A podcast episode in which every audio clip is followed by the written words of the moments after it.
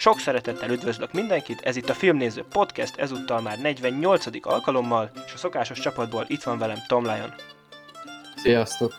És ezúttal annak ellenére, hogy egy háromfilmes adás lesz, rendhagyó módon most a Do Film Doki nem fog részt venni, ugyanis hát nem jutott rá ideje, hogy bepótolja a filmeket, stb. és ezért megbízott és ez minket. már a második halasztás, Igen. és már nem akartuk tovább. Második halasztás, és a Doki is áldását adta rá, hogy ezúttal nélküle rögzítsük a három filmes adást, de ez a jövőben nyilván nem így fog továbbra is menni, hanem a három filmes adásoknak tényleg az a lényege, hogy az alapító trió mindig összeüljön. És ugye, aki nem tudná, hogy ebben a három filmes adásban mindig az van, hogy az adott adásban bedobunk három filmet, és azt mindannyian megnézzük a következő adásra, majd ezt a három filmet így részletesebben kivesézzük. Ö, és ugye ezúttal három igen különböző filmről lesz szó, az elsőként a Rocky Horror Picture Show-ról, utána az utolsó házbarra, és végül pedig a Felhő Atlaszról fogunk beszélni. Ö, ugye nyilván itt a formátumból kifolyólag ezek az adások általában spoileresek, nyilván most egy Rocky Horror Picture Show-nál nagyon spoilerezni nem lehet, egy Felhő Atlaszról meg spoiler nélkül beszélni eléggé nagy tökönrúgás lenne. Úgyhogy, ja, úgyhogy aki esetleg nem látta ezeket a filmeket, főleg a felhőatlaszt, az semmiképp se hallgassa meg úgy ezt az adást, hogy nem látta volna a filmet, mert ha később megnézi, az sokat ronthat akár a filmélményen is. Ez az egy. És akkor kettő, még mielőtt belemennénk, ugye kicsit visszaemlékeznénk arra, amit az előző adásban már említettünk, hogy újra nyitottak a mozik, és nekem már volt is szerencsém eljutni a moziba, és remélhetőleg ezen a hétvégén is újra elmegyek. És ugye újra néztem a, az úri embereket, ami az utolsó mozizásom volt még február elején. És ugye nem, azt szerintem említettem már korábban is adásban, hogy ugye amióta gyűjtöm a mozi jegyeket és járok rendszeresen moziba, még nem volt ekkora kihagyás mozi nélkül, és hát azért jól esett újra mozizni. Mm. És ö, Főleg meglep- egy jó filmnél. főleg, főleg egy jó filmnél, mint az úri emberek, ami tényleg amit nem, aminél nem sajnáltam, mert igazából ugye nem is volt nagyon filmkínálat, még ugye egyedül a láthatatlan ember az, ami eddig is játszottak, és még nem láttam, és még érdekel is, de ez az úri embereket szívesen néztem újra, mert tényleg egy... Gyakran van nálad, hogy újra nézze filmet moziba? Ö, nincs, tehát ö, nincs, de tehát úgy van, hogy én szívesebben t- újra néznék több filmet moziba, csak ugye általában ez a, van pár, tehát sokszor van, hogy én újra néznék egy filmet moziba, általában ugye az van, hogy akkor, amikor választanom kell, hogy mondjuk a új premiért, vagy akkor a másikat újra nézem, akkor inkább az új premiért választom, és így általában elmarad. Mhm. Nem sok filmet láttam, tehát az, most ez volt a negyedik, azt hiszem életemben, amit kétszer moziztam. Mhm, Nálam az a mázi, amikor mozi maratonok vannak, és akkor Igen. azoknál nem szoktam sajnálni az újranézést, mert én is szeretnék többször újra nézni filmeket moziba, de amilyen sűrű lett mostanában a mozizás, vagyis még a karantén előtti időszakban olyan sok film jött minden héten, minden hét ilyen fontos premiernek számított. Azért néhány évek ezelőtt, amikor még én is elkezdtem rendszeresen mozizni, volt egy nagy film, utána egy-két hétig semmi, három-négy is volt, Vagy, néha volt vagy, nem, ugye, vagy inkább hónapig. az is lehetett, ugye, hogy, hogy volt film, csak nem tudtunk róla. Tehát ugye, Vagy nem azok érdekeltek igen, annak idején, és ez amúgy igaz, mert amikor én is elkezdtem mozizni, akkor én is a nagyobb filmeket kezdtem el nézni, és csak később, jó, akkor nézzünk valami kisebbet, amit még nem láttam, és akkor hallgattam a filmbarátokat, és akkor hú, de jó, ezt nagyon ajánlják, és akkor ö, ilyen körülmények között néztem meg például a Kingsman-t is, az öcsémet is arra a filmre úgy tudtam el csalogatni, hogy ő imádja a Kikeszt, és akkor azt mondtam, hogy figyelj, ez a Kikesznek a rendezőinek az új filme, és akkor hú, akkor nézzük meg, biztos nagyon jó, látványos lesz, és hát az is volt, szóval ja, és akkor én is a múlt héten, vagy ezen a héten, várjunk csak, most így héten, igen, hétfőn voltam most a héten moziban, megnéztem a Le Miserable-t, az újat, az új nyomorultak filmet, amit még az előző adásokban a Gergő ajánlott, és hát hú, azért első mozizásnak egy ilyen kemény filmek kezdeni azért hatal, hatalmas élmény volt, és mint egy kisgyerek voltam először a cirkuszban, hogy ez az végre úgy felcsillant a szemem, hogy amikor a reklámok is elindultak, hogy az európai mozihálózat tagja vagyunk a művész mozinak, és akkor hát, de hiányzott már ez, és akkor még egy ilyen jó filmnél is, hát hú, baszki. Szóval hatalmas volt így újrakezdeni, és akkor én is majd a láthatatlan emberre akarok elmenni. Már gondolkodtam azzal, hogy így néhány hete, hogy megnézem, de gondoltam, hogy hát, ha visszajön a mozikba, és egyelőre a, a Plaza mozi kínálatnál ott van. Szóval még nem vették le, remélem ott is marad. Hát és még ugye darabig azért marad a régi kínálat, mert lassan jönnek a filmek. Igen, mert Amerikában sorra tolják el a filmeket, mert most nagyon el rosszabbodott a helyzet Amerikában, a vírus helyzet, és akkor a tenetet is augusztusra halasztották el, ha jól emlékszem. Akkor a Mulán is, ha jól emlékszem, decemberi megjelenés kapott, és akkor felmerült az a lehetőség, hogy egyes emberekben, akiket így a Youtube-on követek, hogy mm, nem lenne bölcsebb dolog kukázni ezt az évet, mert hogy mondjam, az, hogy folyamatosan tologatják, tologatják a filmeket, ez sem a ö, moziba járó embereknek nem teszi jót, hogy há, végre, hamarosan mehetek moziba, és akkor csalni kell, hogy ó, már megint nem, és akkor jó, akkor kölcsönözzünk ki megint valamit a VOD-n, mert a ö, színházi előadások, meg ö, operák, azok Amerikában egyelőre zárva vannak, úgyhogy idéglenes időpontot se adtak egy esetleges zárásról, azt mondták, hogy jó, idén már nem lesz semmi. Hogy ezt nem lehetne megcsinálni akkor a moziknál új megjelenések esetében, és akkor, mert Amerikában most a kocsis mozik, a kertes mozik így most a virágukat élik, és akkor a régi filmeket folyamatosan újraadják. Például hiába nem adják ki hivatalosan a box office jelentéseket a nagy stúdiók, még így is lehet előkeríteni számokat, és a Jurassic Park meg a cápa az most is így eléggé sok bevételt hozott ezeknél a kocsis moziknál. Hogy akkor adják ezeket a régi filmeket, az emberek szívesen megnézik ezeket a klasszikusokat újra, a visszajövőbét is adják Amerikában újra, az is szép számokat produkál, hogy nem lenne jobb akkor temetni ezt a 2020-as évet? Igen, Szerinted. egyébként, és én is ugye, én nem vagyok az ellen, hogy egy darabig ne jelenjenek meg új filmek, engem ugye csak az zavart, hogy a mozik bezárnak, tehát nem feltétlenül a új filmek hiánya, és ugye Budapesten is a Pólus moziban most ilyen elveszett figylárgya fosztogatói, Jurassic Park, ilyen filmeket lehet nézni, és aminek én tökre a pártolója vagyok. És nem értem, hogy a Disney, a Disney kibaszottul sok jó filmjük van, és nem adják ki újra őket. Igen, tehát most hogy a... simán lehetne az, hogy tényleg, hogy annyi minden filmet, akkor Gyűrűk Ura maraton tart, ez a mozi, Star Wars maratont, az a mozi, meg egy, tehát Esetleg a Marvel filmeket is adhatnák Marvel újra filmek, a 24 is. óra Marvel film, anyám kinye, tehát hogy igazából simán lehetne ugye a mozik tényleg kreatívkodhatnak. Nyilván nem tudom mennyire van lehetőségük erre így szerezni filmeket, de azért sok budapesti hát példa... a stúdiónak kell engedélyt adni ehhez, Igen. és a Universal meg a Paramount azok készségesen hozzájárulnak az ilyen kocsis mozikhoz, és segítik a úgymond túlélést, és ezekből még ők is kapnak bevételt, szóval Igen. teljes nulla bevétel náluk most nincsen, szóval nincsen Igen. kiesés náluk, míg a Disney az makacsul ragaszkodik ezekhez a nagy blockbusterekhez, meg a, jó van most a Disney Plus az számukra most hát, talán jó, talán nem, nem tudom, annyira nem is érdekel az, de igen, utoljára, amikor arról olvastam, azt olvastam, hogy a Mandalorian után eléggé ugye amikor lejárt az ingyenes hónap, meg véget ért a Mandalori, akkor úgy megcsappant a lelkesedés, de nem, hát nem, tudom, tudom, nem olvastam én sem adatokat róla, ez még, ez még a télen olvastam. Mm. Úgyhogy hát a... ki tudja, hogy most így a karantén időszakában, hogy jó, akkor nézzünk Marvel filmeket újra, hogy mennyien mentek fel rá.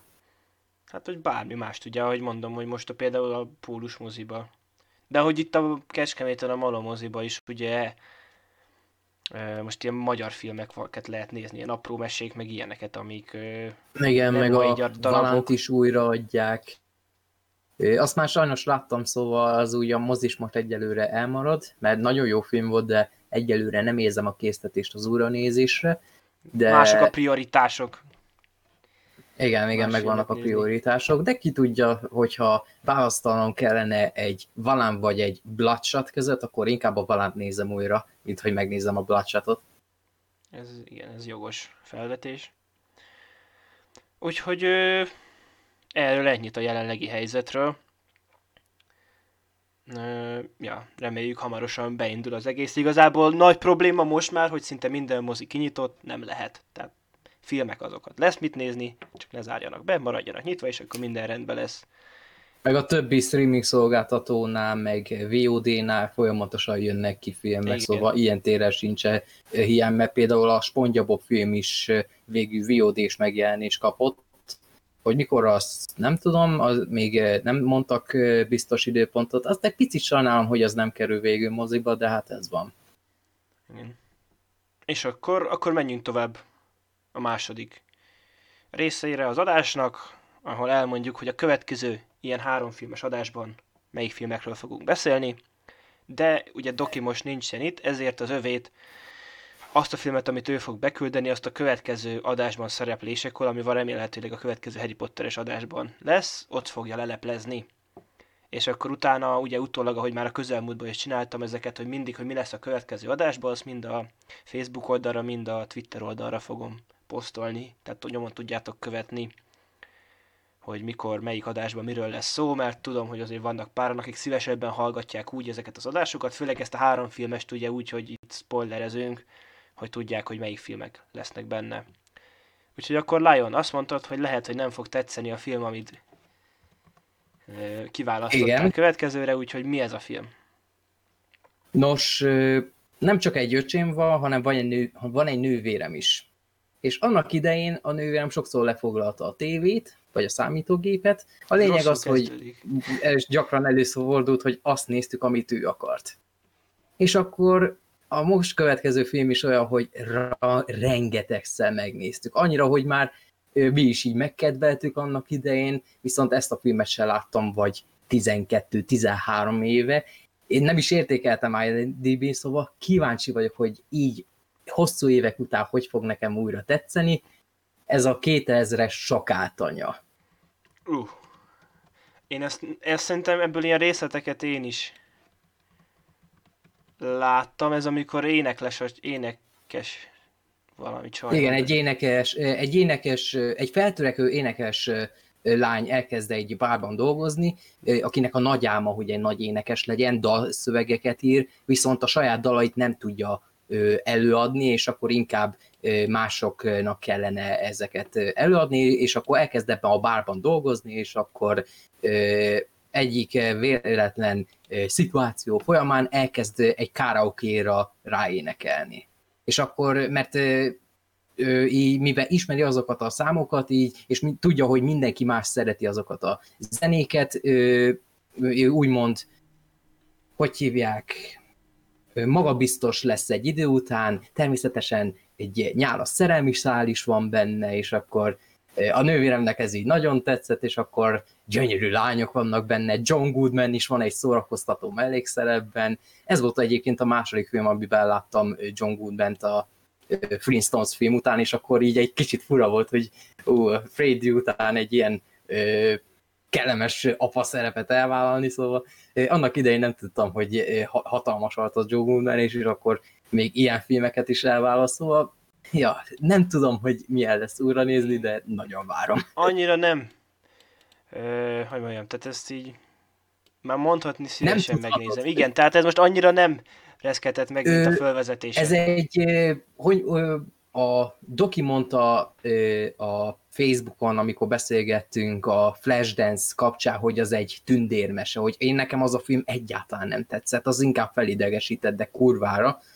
És akkor a sakátanya is ilyesmi, egy ilyen kis aranyos tündérmese, hormonok, és akkor a kis tinik számára, hogy hú, hú, de szexik ezek a lányok, hú, és akkor még nem úgy volt az internet, és akkor e, ilyen filmeket nézni, és akkor hú, igen, de hát az jó, biztos, nem, hogy egy másik kornak a gyermeke, elég csak a képeket megnézni hát, belőle. Hát igen, nagy, nagyon 2000-es évek, szóval jó megnyitotta ezt az évtizedet, és ja.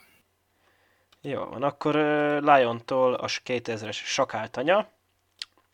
Nos, az enyém, amit én fogok ajánlani, ez egy eléggé nem ismert film, egy Netflix originál francia-kanadai film. Ö, és ezt most kicsit így behájpolom. Ja, ez az új film, vagy? Igen, ez amit én fogok küldeni, ez 2017-es. És ö, tehát úgy van, hogy ö, nagyon sok elemébe, így utólag, mert szerintem előbb láttam, mint Ari Asternek a filmjeit, mint ezt, de pár elemébe szerintem vannak hasonlóságok e film, és a, mind az örökség, mind pedig a Midsummer között. Úgyhogy szerintem a Lionnak uh-huh. már itt így kicsit fölcsigáztam, és uh-huh. én úgy tudnám ezt körülírni, hogy képzeld el azt, hogy a örökség meg a Midsummer mondjuk egy horror antológiának a részei, és ez is a film is abban a horror antológiában van, és ez a zombis verzió. Tehát ez egy... Ez a címe?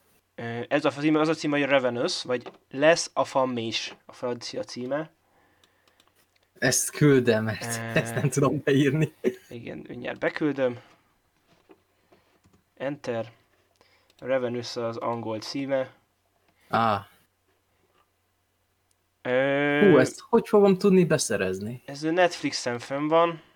Tehát hát a, lehet, hogy szerintem még tehát, több nyelvre szinkron is lehet, hogy készült hozzá. Aha.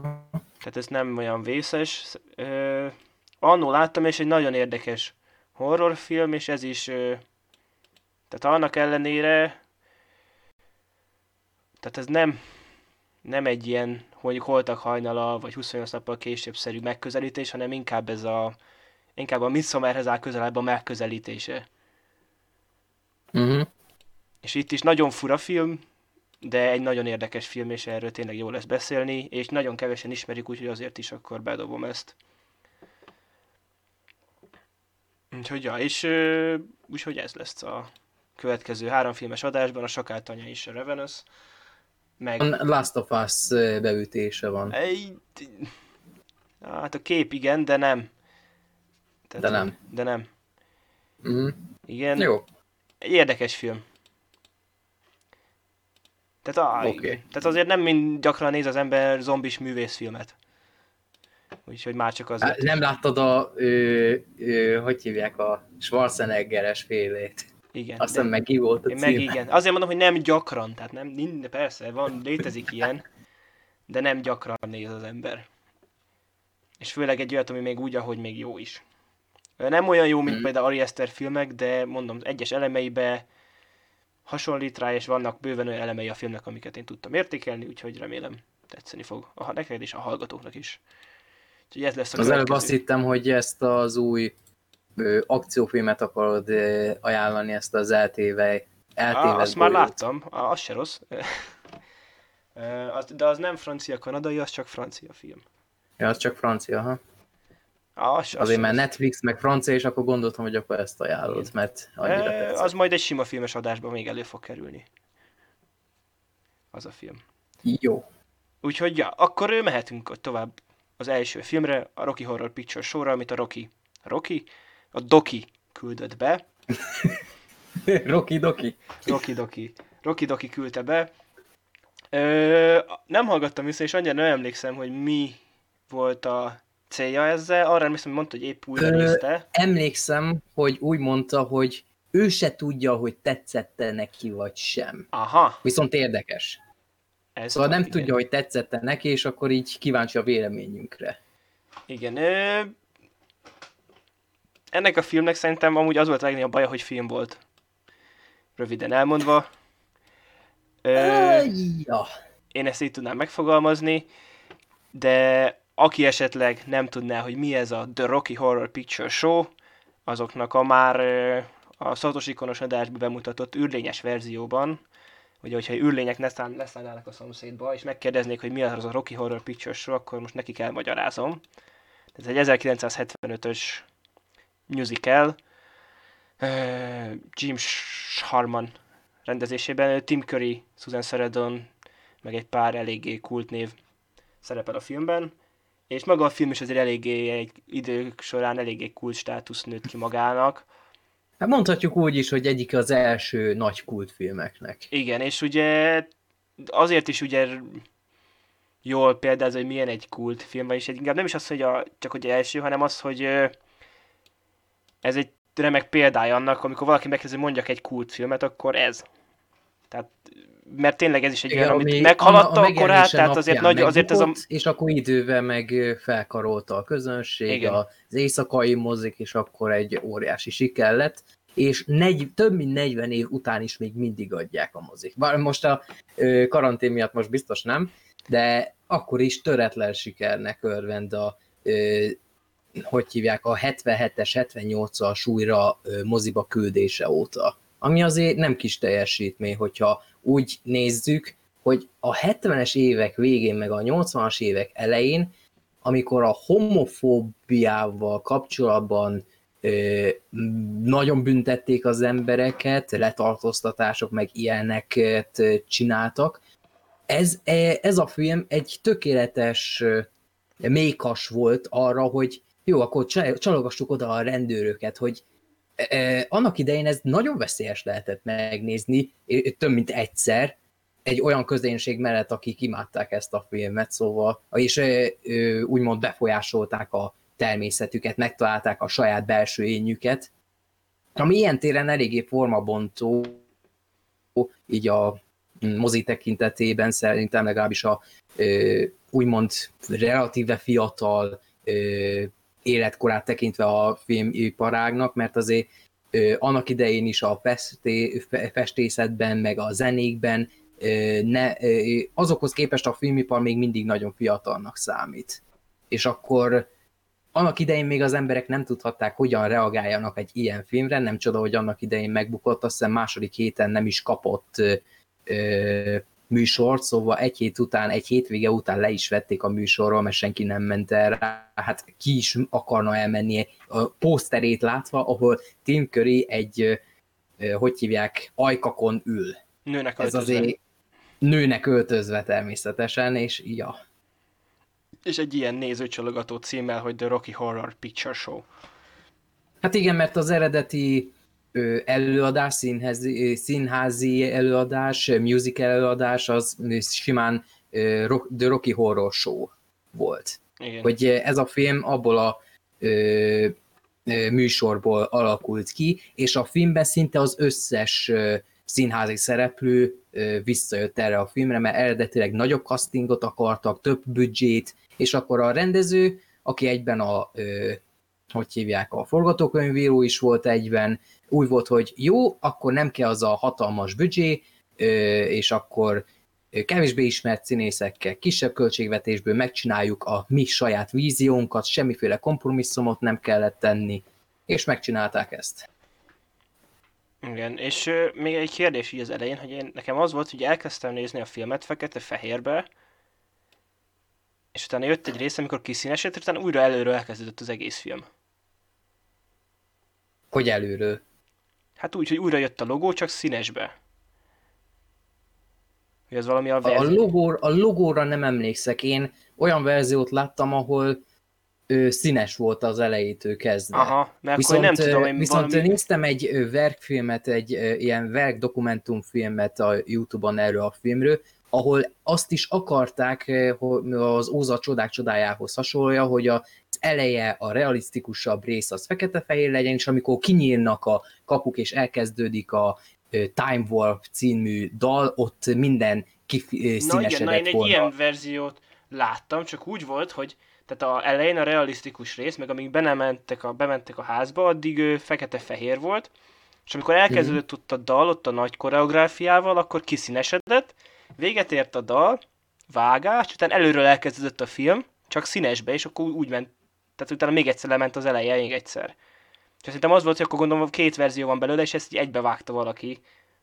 Szerintem azt ott verzió. elrontotta, és akkor gondolom eltekelted azért, mert úgy semmi értelme nem Hát volt. én elkezdtem nézni, ugye, és akkor hát egy pár perc után leesett, hogy ez dettó ugyanaz, de aztán mondom elkezdeni, hogy lehet itt az lesz a koncepció, hogy ugyanaz, csak színesbe és hogy másképp, de aztán rájöttem ugyanaz, és akkor ugyan eltekertem oda, ahol abban maradt az elején. Á, jó tetted, akkor ez szerintem egy rajongói vágás, amit elrontottak, vagy nem tudom. Na mindegy, úgyhogy Mert az eredeti koncepció ez lett volna, Igen, hogy az eleje fekete-fehér, de végül... Úgy indult, és akkor mondom, ez tök jó, mondom így. És akkor végül a mozikban meg a színes verzió került, szóval Aha. ez szerintem egy rajongói verzió lehetett, csak elrontották. Igen. De ja, direkt... ez nekem is így belegondolva jobban tetszett, vagyis érdekesebb lett volna egy picit, de így is jó volt a, szóval a dalok azok szerintem azért nagyon fülbe mászók. Hát szóval... igen, nekem az elején azért kicsit így megijedtem, mert mind a nyitó dal, meg ott az első kettő, ami még ugye akkor fekete-fehérbe volt, azért azok nem voltak mind koreográfiálag annyi történt, hogy a színészek álltak meg sétáltak. E, azt tetszett, hogy a, mikor a két főszereplő a templom előtt beszélgettek, a mikrofon látszódott. Az, azt nem szúrtam ki, de hogy elején ugye az volt, hogy nekem kicsit ilyen megijedtem, hogy ilyen kicsit ilyen semmilyen volt, de aztán ugye amikor bementek és ott tényleg elszabadult minden, akkor így egyből jobban beszívott a film. És hát nagyon működött egy darabig. Csak nekem tényleg végig az az érzésem volt, hogy tehát ez, ez tényleg ez maga a filmnek is egy olyan érzése van, mintha egy színházi produkciót lefilmeztek volna elég sokszor. Ö, és ez nem mindig válik szerintem az előnyére. Ez picit olyan, mint a macskák esetében, hogy a színházi előadás meg a film között ég és föld a különbség, hogy maga annak idején, amikor legelőször adták a maskákat, azt is nagyon kritizálták, hogy értelmetlen, a dalok jók, de a sztori tekintetében nagyon gyenge, és akkor a Rocky Horror Show esetében is az van, hogy nagyon jók a dalok, a koreográfiák, látványos, meg minden, de mint story, nem hát egy nyilván, mint szám, csak hogy az filmné nem is... ez nehéz adaptálni. Igen, meg és nem is az, hanem hogy tehát az engem nem zavart feltétlenül tényleg úgy, mint story, meg ilyenek, azok tényleg nem azon volt a hangsúly, hanem az, hogy én nekem az az érzésem volt, hogy ez egy színdarab volt, amit lefilmeztek, és hogy igazából komoly adaptáció nem történt. Én nem, hmm. nem láttam az eredetit, nekem az a benyomásom volt így a film alapján, hogy tehát engem arra emlékeztetett, amikor ilyen felvételekről néz az ember színházi előadás, csak lefeljebb itt azért komolyabb volt a kameramunka az átlagosnál, de nagyon komoly adaptációt én nem véltem fölfedezni. Ami nem baj, mert néha, néha pont ez volt a varázs. Emlékeztetett a Sam Raimi féle Evil Dead filmekre, amik később készültek. Szóval nem lepődnék meg, hogyha ilyen tekintetben a Sam Raimi lesett volna el dolgokat ebből a filmből. Uh-huh. Mert sokszor így visszaköszönt, hogy ez tiszta Evil Dead, de fura. Igen, meg, meg tényleg az egész jel, a koreográfiáknak is úgy voltak felépítve, hogy legalábbis nekem az jött le, hogy minden egyes koreográfia úgy van felépítve, hogyha te azt egy fix pontból nézted volna, akkor az úgy is élvezhető lett volna, és erre például egy példa, hogy például a első számnál, aminek most mondtad a címét, de nekem a Time War? Gondolom az. Ö, akkor a két főszereplő végig egy ponton mozdulatlanul áll igazából. Ja, az nem az a dal. Amikor, nem, amikor, amikor bemennek a házba, és akkor ott elkezdődik a buli. Arra ja, gondolok. akkor az mégis az, és akkor, de és akkor van ugye, amíg ott a sok ember ott csinálja a koreográfiát, és a két főszereplő, ők ugye végig egy helyben állnak, úgymond, és csak... Igen, mint a, a, ők képviselték a nézőt. Igen, csak ugye ez olyan, hogy tehát azért egy filmben ugye azt könnyebben meg lehet oldani, hogy ez a két ember ugye interaktáljon sokkal jobban a környezetével, mert tényleg olyan feelingje volt, mint hogy a színházban is, ugye, amikor ők így nézik, és akkor ott a színpad szélén állnak, hogy a képetben nem lógnak bele annyira, hogy lássuk a koreográfiát, de azért ők is ott vannak. De így nagyon mozogni nem lehet, mert ugye élőben látjuk az egészet. És nekem ezt a hatást keltette nagyon sokszor a film, de viszont utána, idő után elkezdtem azon gondolkodni, hogy ez lehet direkt volt úgy megcsinálva, mintha egy színdarab lenne, de nem tudtam végül eldönteni, hogy akkor mint és hogy.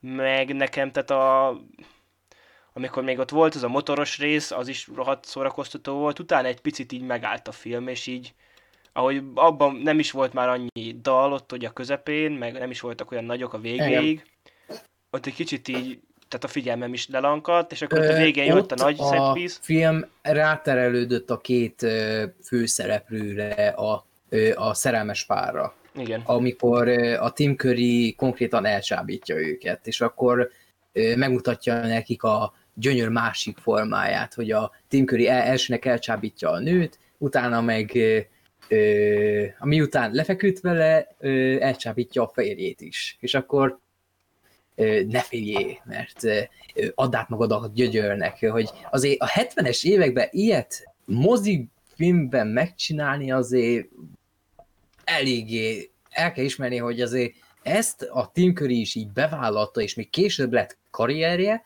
azért nem semmi, szóval ilyen téren minden szinte, minden szintű elismerést kell adnom a készítőknek, meg a stábnak, hogy igen, ők mert, felmerték vállalni, hogy ez egy ilyen film, mi ezekhez az emberekhez is szólunk, hát ö, nyitottak két... vagyunk mindenre. Hogy az kétségkívül el kell ismerni, tehát ez meghaladta a korát, tehát ez nem eléggé kilóg abból a korból, amiben készült. E, ez a film egy élő példája annak, hogy mai napig azt mondják, hogy a 70-es évek volt a filmeknek az aranykora. Vagyis inkább az új aranykora a 30, 20-as, 30-as, 40-es évek után. Általában, ha jól emlékszem, az ezüstkornak szokták a 70-es éveket mondani, és akkor teljesen különböző műfajú filmek jöttek, amik korábban nem készülhettek volna el, mertek kockáztatni, új dolgokat próbáltak ki, hogy hát ha ez megfogja az embereket, és akkor ha megfog akkor több ilyen filmet csináltak, vagy több lett a kultfilm, és ilyen téren ez a periódus mindig nagyon érdekes szokott lenni, mert például láttam felvételeket ennek a filmnek a remake 2016-ban ezt a filmet konkrétan újra csinálták, és annyira olcsó vacaknak tűnik az, nincsen benne az a tempó, az a kreativitás, fogták a dalokat, és akkor egy tipikus DVD filmnek érződik, aminek az alapjai már megvoltak, és akkor jó, akkor csináljuk újra, és akkor majd a hülye vevők, meg a hülye rajongók majd meg fogják venni, semmi szenvedély nem érződik annál a filmnél, nem is érdekel az a De film nem is egyáltalán, most azt nézem, az a hogy most a, klip, amit aki, aki, belőle, az bőven elég. Hogy? Hát most nézem a képeket, és azt nem értem, hogy tehát a, a Tim Curry karakterét egy nő alakítja. Hát mert transvestita, és akkor De így hát... jobban... Már ez is aktuális akar lenni. Egy, egy ilyen filmnél aktualitás, SJW... Á, Na jó, de, de neki nincs értelme. De benne van Tim Curry, most látom. Én valami pici mellékszerep lehet. Szerintem ő lehet, a, mint a, ebbe az eredetiben volt a... Mindjárt mondom a nevét. Az a... öreg csávó, aki ott a felénél jött be. Szerintem azt játsza. A, a mesélőre gondolok. Ő volt a Bond filmekben néhányszor a Blofeld. Nem fog eszembe jutni a neve, na mindegy. Igen, az érdekes, hogy ezt remékelték így. Hát jó, megcsinálták a pszichot is egytől egyig ugyanúgy, szóval bármit meg lehet csinálni. Na igen, de hogyha egy... Tehát nem, mindegy, ezt most nem értem. Tehát, hogy egy transvestita, tehát pont azért az a lényege, hogy a Tim Curry egy faszi. Mert hogyha egy Igen. nő, egy, tehát a nő nőnek öltözve, abban nincs, abban nem értem mi a... Mert itt egy férfi van nőnek öltözve, abban a filmben meg egy nő van nőnek öltözve. Tehát, na mindegy, ez, ez most leblokkolta az agyamat, na mindegy. Charles Gray, a Charles Gray volt a mesélő, és gondolom az újban a Tim Curry a ö, mesélő.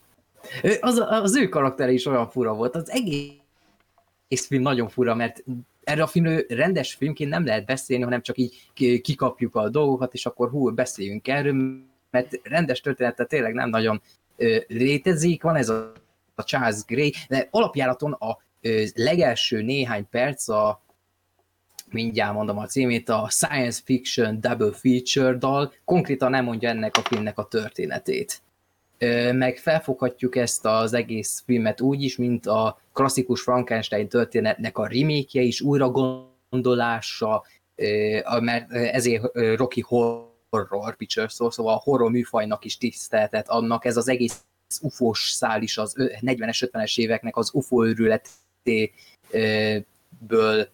alapszik, és ennek akart úgymond tiszteltet adni az eredeti színházi műsor, meg ez a film is. És akkor az alacsony büdzsé ilyen téren még aktuális is, mert tényleg az üllény ruhák azok tényleg, hogy úgy néznek ki, mint az emberek, csak valami fura fegyverük van, meg ruhájuk, és akkor ennyi, tényleg, nem kell túlzásba esni, ez így annak idején működött, ez egy tipikus uh, Lighting in the Bottle film, hogy ezt egyszer megcsinálták, és ezt nem lehet rekreálni. Igen. De az nem feltétlenül jelenti azt, hogy tetszett, mert azért őszintén megmondom, nem csak a második felé nekem ez a motoros éneklős csávos résznél is, hogy jaj, már megint éneklős rész, és akkor a ö, Tim Curry karaktere megölte őt, és akkor a ö, két főszereplőnk azok csak úgy nézték, nem rémültek meg, hogy te jó ég, miért ölte meg ezt az embert, nem ők csak úgy ott állnak és nézik, mint mi a nézők, bár én, mint néző, néztem, hogy ó, mi a francot csinált, és akkor én mondtam, hogy ti hülyék, mi a francot csináltak, minden lepődtök meg ezen, és akkor megjelenik ez a ö, tudós csávó is, aki ezt a, ö, ö, hogy hívják, motoros csávót keresi, mert ha jól emlékszem, a rokona Igen. volt, talán nem emlékszem. Nagyon zavaros volt ez az egész. És az, hogy tényleg, hogy én ezt tehát színházban, én erre, tehát most tudom, fölmennék holnap mellette, és látom, hogy mit tudom, melyik színházban játszák a Rocky Horror Picture Show-t, én ezt megnézném, tehát főleg így ezek után. És ja, tehát az, hogy ez a film ez érdekes, csak így filmként nem feltétlenül működik. De van egy Mhm. lendülete, és rohadt egyedi. Tehát ez, és tényleg ez És rohadt jók a dalok, de te tényleg, szóval legalábbis az első felében rakás, a Time Warp dalt, ezt az első nagyobb dalt, én ezt meghallgattam egymás után háromszor, mert nagyon úgymond ö, hogy hívják, nem tudom, hogy ezt magyarul hogy mondják, jó, orvún volt nálam, hogy ö, oda ragadt, szóval. Dúdoltam is, tök jó dalok vannak benne, meg ez a science fiction double feature is, ez a, a női száj, ami az ajkak, amik ott vannak, ha jól emlékszem, nem is igazi női ajkak azok, hanem valamelyik férfi mondta a szöveget, és akkor utó szinkronnal egy nő mondta el a szöveget. Mm. Ez is így érdekes volt megtudni. Igen, az annyira nem voltak nőiesek azok az ajkak. Az tény. Igen, meg van a film végén, amikor ez a, hú, ott már tényleg nagyon elszabadult a foga, például én azon úgy néztem, amikor ö, átalakultak a szereplők ö, szobrokká, mondom, mi a fasz Igen. ez? Azt akkor... Vették a fáradtságot, hogy beálltak a pózba, és akkor csináltak belőlük egy szobrot, vagy valami, valami olcsó vacak lehetett, mert nem hiszem, hogy egy profi művész így megcsinálta volna, azért látszódott rajtuk, hogy valami szinte olcsók, de Üregesek. akkor is szobrot csináltak a színészekből, akik pucérak a szobrokban. Igen. Nagyon fura. Meg a, ö, a, hogy hívják, a vége fele a Don't Dream It dalnál, amikor a színpadon vannak, eredetileg a, a Foxnak a logóját akarták megcsinálni, viszont a stúdió azt mondta, hogy ennyire azért nem akarjuk promotálni a filmünk, ezt a filmet, hogy a mi logónkat használjátok fel, és akkor kitaláltak valamit a régi filmek stílusában. Mm.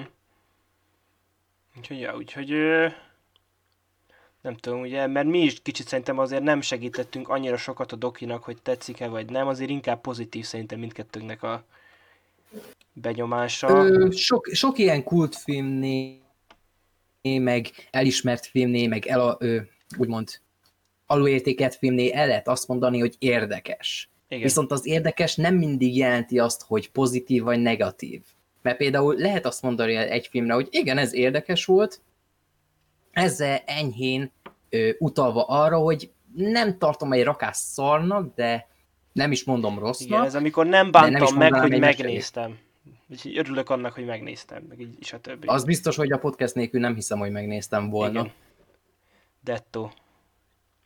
Úgyhogy, ja, úgyhogy Dokinak köszönjük, hogy megnézette velünk, mert tényleg ez egy olyan film, amit azért egyszer érdemes látni, de ha nincs podcast, valószínűleg nem nézünk meg. Úgyhogy kíváncsian várjuk Doki következő filmjét, és akkor a második film az adásban, egy horror remake, az utolsó ház balra. Lion, miért nézetted meg velünk? Ö, azért nézettem meg ezt a filmet, mert szerintem ez az elmúlt évek sablon stúdió horroraihoz képest torony magasan az egyik legjobb, amit készítettek.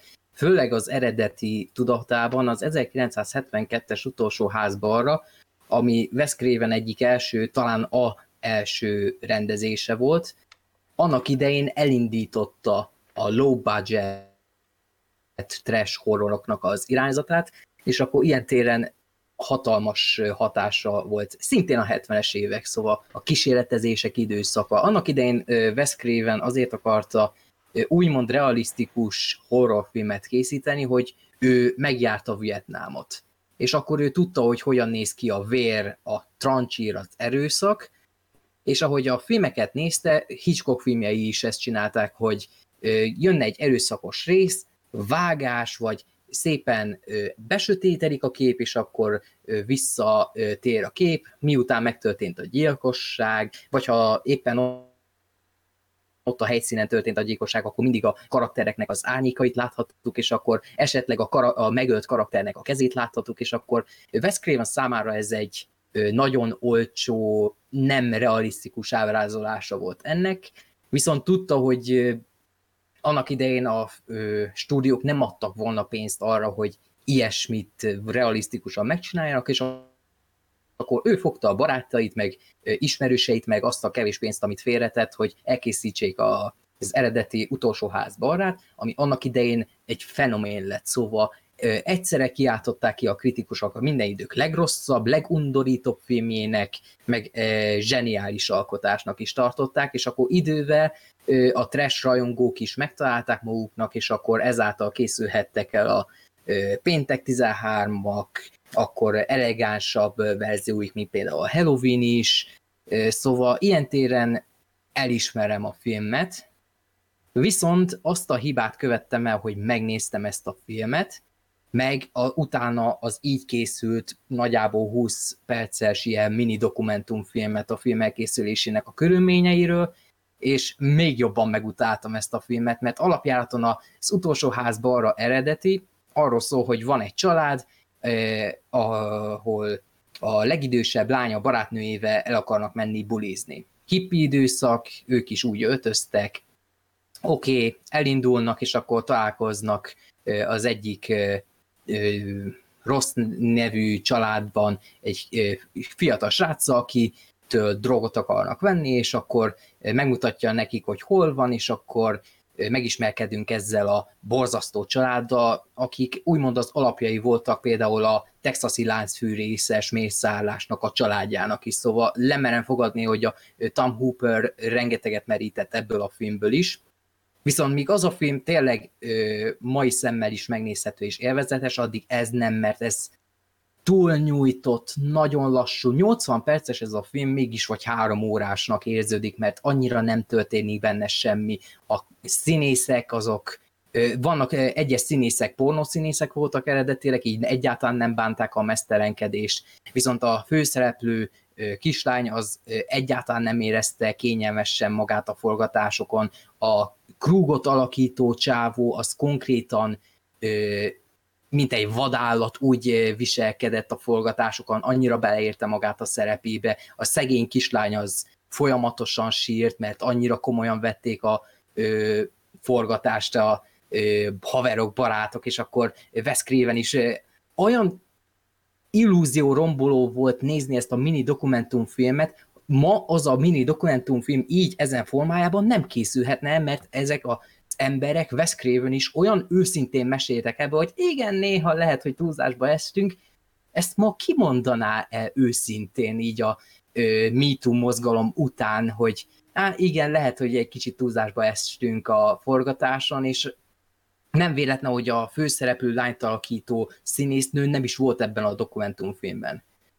És mint struktúra, a film az borzasztóan lassú, mint már mondtam. Van két idegesítő rendőr karakter is, akik konkrétan olyanok, mint hogyha a Dumb és Dumber lennének, a zene is, ami alattuk megy, mint hogyha egy vidám vígjáték lenne, és a Krugot alakító színész csinálta ennek a filmnek a soundtrackjét is egyben, egyben költségcsökkentés szempontjából, és a megtörténik a gyilkosság, oké, okay, az eléggé sokkoló, azt el kell ismernem, szóval mai szemmel is, ahogyan megoldották ezt, hogy a trancsírt, meg ezeket megcsinálják, az úgy hatásos, viszont ez egy kb. 5 perces rész egy 80 perces filmné, és akkor jó, várjuk a bosszú időszakot, ezek a ö, szemeit állatok oda kerültek a lánynak a szüleihez, ott töltik az éjszakát, és akkor nagyon gyorsan kiderítik a szülők, hogy ők valószínűleg megölték a lányukat, és akkor olyan gagyi az egész, a, a családapa az elővesz egy láncfűrészt, és akkor nagyon bénán, mivel nem akarta a színészt értelmszerűen bántani, olyan gagyinak érződik az, hogy hát támadlak, de mégsem támadlak meg, akkor hogy hívják, úgy van, hogy egy reszkesetek betölök stílusban csapdát állít a, ezeknek az állatoknak, hogy akkor ma, majd ö, ö, hogy hívják, pórú fogtok járni, akkor a feleség az konkrétan elcsábítja a, az egyik csávót, és akkor ö, hátra köti a kezét, mert hogy hú, nagyon jó ez a, nagyon izgalomba jövök ettől a kötözőstitől, és akkor ki volna valakivel próbálni, és akkor ezzel elcsábítja őt, leszopja, és levá, leharapja a farkát. Azért most így logikusan belegondolva, mégis ki a franc csinálna ilyesmit, hogy hát néhány órája meghalt a lányom, és akkor leszopom annak az embernek a farkát, aki azzal a farokkal valószínűleg megőszakolta a lányomat, és akkor még le is harapom. Oké, okay, posztraumás stressz, és akkor az emberből előjön az állat, hogyha a szeretteiről van szó, de ezt szerintem nagyon rosszul tudták érzékeltetni enni a filmnél. Szóval egy igazi kínszenvedés volt, lehet, hogy egy kult klasszikus film, de hát örültem volna, hogyha ezt soha nem láttam volna, és tényleg ez a mini dokumentumfilm, amit készítettek róla, még jobban megutáltatta velem ezt a filmet. Viszont eljött a 2000-es évek időszaka, a texasi láncfűrészes mészállásnak a remake az hatalmas siker volt, és akkor úgy döntöttek, hogy jó, akkor a 70-es, 80-as évek ismert horror szériáit akkor újra kell forgatni, és akkor voltak jók is, például az első texasi láncfűrészes még azt szerintem teljesen korrekt, sőt, mint film nekem jobban tetszik az, mint az eredeti, mert egy jobbak a, jobbak a karakterek, meg egy történetet így egész jó végig tudtak mesélni, míg a horror, terror, meg a mocsokság, amit az eredeti érzékeltetett, azt nem tudták visszaadni rendesen, és azt egy picit sajnálom is a remake de mint film, én jobban kedvelem a remake És akkor elkészült az utolsó házban a remake is, amit a kritikusok nagyon lehúztak, mert oh, egy sablon horrorfilm, és szerintem kimerem jelenteni, hogy mint horror remake szerintem az egyik legjobb a kategóriáján belül, nem csak az indie horrorok tekintetében is, hanem a stúdió horrorok tekintetében is ez.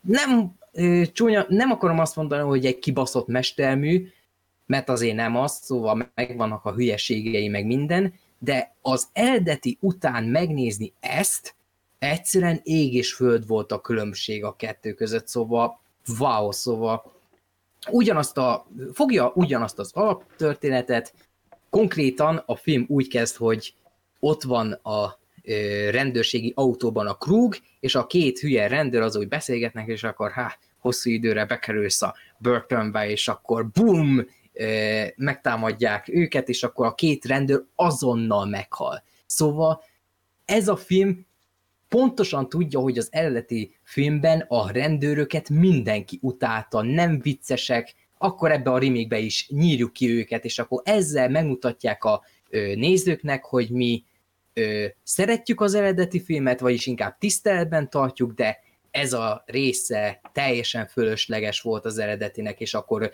ebben a filmben is hiányozni fognak a rendőrök. Senkinek nem fognak hiányozni, és akkor nyírjuk ki őket, és akkor teljesen jól csinálták az egészet, a ö, család is karaktereket kaptak, a kislány is sokkal több motivációt kapott, mert ő folyamatosan úszóversenyekre járt, és akkor ez egy fontos momentum a karaktere részéről, hogy később el tud menekülni.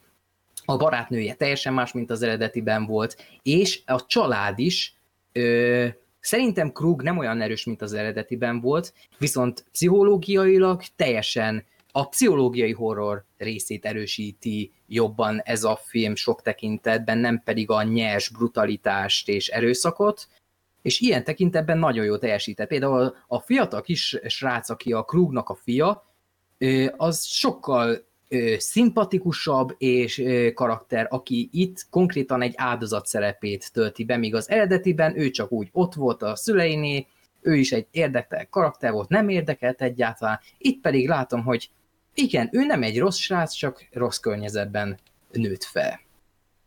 Na és akkor Lehel, neked hogy tetszett ez a film? Egyáltalán láttad-e korábban, mert most így hirtelen nem emlékszek. Uh, igen, én ezt még, még 2015 ben láttam először, mert a, akkor külföldön tanultam, és akkor hát milyen filmeket nézzünk, olyanokat, amik nemzetköziek, és hát még nyelv tudása kell hozzá, hogy mindenki megértse. Hát néztünk maratonba ilyen erőszakolós, kínzós filmeket, és akkor, ja, sorra került ez a film is, és előtte már ugye a, a Black Sheep beszélt szerintem valahol erről a filmről, és így benne az, volt... eredeti, az eredeti filmről csinált egy Bad Movies bemutatót, és akkor a videó elején megemlítette ezt. És Lehet, hogy igen, és akkor mindegy fejembe, hogy fejembe valaki mondta, hogy van ez a film, és akkor fejembe volt, hogy ezt valahol hallottam, hogy ez jó, és így megnéztem, és így akkor is így tökre tetszett, de már nem voltak olyan nagyon sok emlékem, a, maga az élmény, hogy ez talán kimagasott igazából az átlag, ez a megerőszakol, megkínos filmek közül ez volt mm. meg, és most újra néztem, és sajnos hát a kópia, amit beszereztem, azon csak szinkron volt, és nekem kicsit elrontotta az élményem, mert a apukát játszó színésznek olyan jellegzetesen mély hangja van, és mm. ugye azt írtam A krúgnak meg, meg jellegzetesen magas hangja volt. Igen, és azt írtam is nektek, hogy a apukának a, az lett a szinkron hangja, aki a Discovery-n a Hogyan készült című műsort Igen. narrálja, ami nem a legtökéletesebb casting, hogy úgy mondjam. És maga a film az nekem tökre tetszett ezúttal is, tehát ö, azért ennél ugyan nagyobb élményre emlékeztem. Nem, lett, nem mondanám, hogy rosszabb lett a szemembe a film, de nem volt akkor a hatással rám, de nyilván azért az öt évvel korábbi énemet valószínűleg jobban lenyűgözte, mint a mostanit, mert azért az öt év alatt láttam egyet és mást. Egyrészt. Másrészt viszont tényleg az, ahogy mondod, hogy a kot, ez, a, ez az a fi, tipikusan olyan film, ami önmagában, tehát tényleg ez semmiképp sem egy mester, vagy valami, de kategóriáján belül kimagasló, és a tényleg azt, amit vállal, az tökéletesen jól hozza, és a le... Hát a, a leghasonlóbb filmek ehhez képest az egy éve korábbi Eden Lake, meg az egy éve később készült Köpök a sírod remake. Igen, és amíg, ugye, Amik... ugye a maraton, a marat, annó maratonon belül azokat is megnéztük, igen, és... És azok olyan szinten ízléstelen, mocsok, szarok. Én, én reménykedtem az időn hogy az állítólag jó lesz, mert sok helyen hallottam, hogy az ez a gyerekes, egy... ugye? Ö... Vagy lehet keverem Gyerek? Valamivel szerintem valami másra kevered, mert nincsenek gyerekek ezeknél a filmeknél. De van egy Ö... ilyen, van egy, a Michael Fassbender van benne. Az a, a az a édenlék. Az azt hiszem a köpök a sírodnál van? Nem, az édenlék az, amíg Michael Fassbender van, és ilyen gyerekek fogják ja, igen, el őket, ott, és megkínozzák. Ö, és akkor a nő végül a családhoz megy el. Hoppa, spoiler.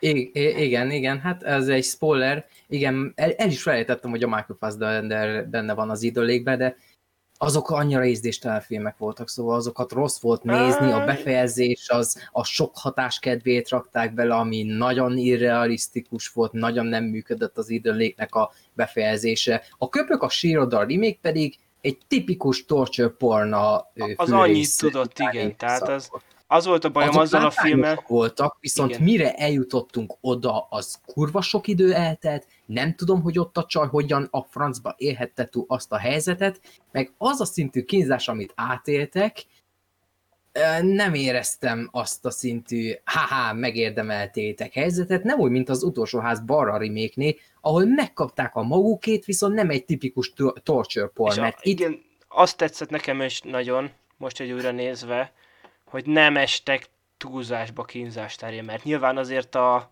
mind az utolsó, mind pedig a konyhamalaszos rész eléggé kegyetlen, de nem estek át a ló túloldalára. Mert az a baj egy ilyen, mint például a köpök a sírodránál, hogy az tényleg az olyan szintű kegyetlenség és tehát olyan szintű Elvész kegyetlenség. Igen, tehát az így az átesik a ló túloldalára, és tényleg az túl sok, hogy azt komolyan venni, meg tehát szim, mond, szimpatizálni lehessen vele. Valamilyen szinten. De itt ebben a Igen. filmben ez teljesen tehát ez, itt jól, jól volt egyszerűen fölépítve az egész, és tudatosan végig volt víve. Tehát ennyit tudok mondani. Tehát ez így, így Hát kell az, ezt csinálni. Hogy, az, hogy a szülők is kaptak karakterisztikákat, az annyival jobb az eredetihez képest, ahol semmi nem volt bennük. A kislány is semmi volt.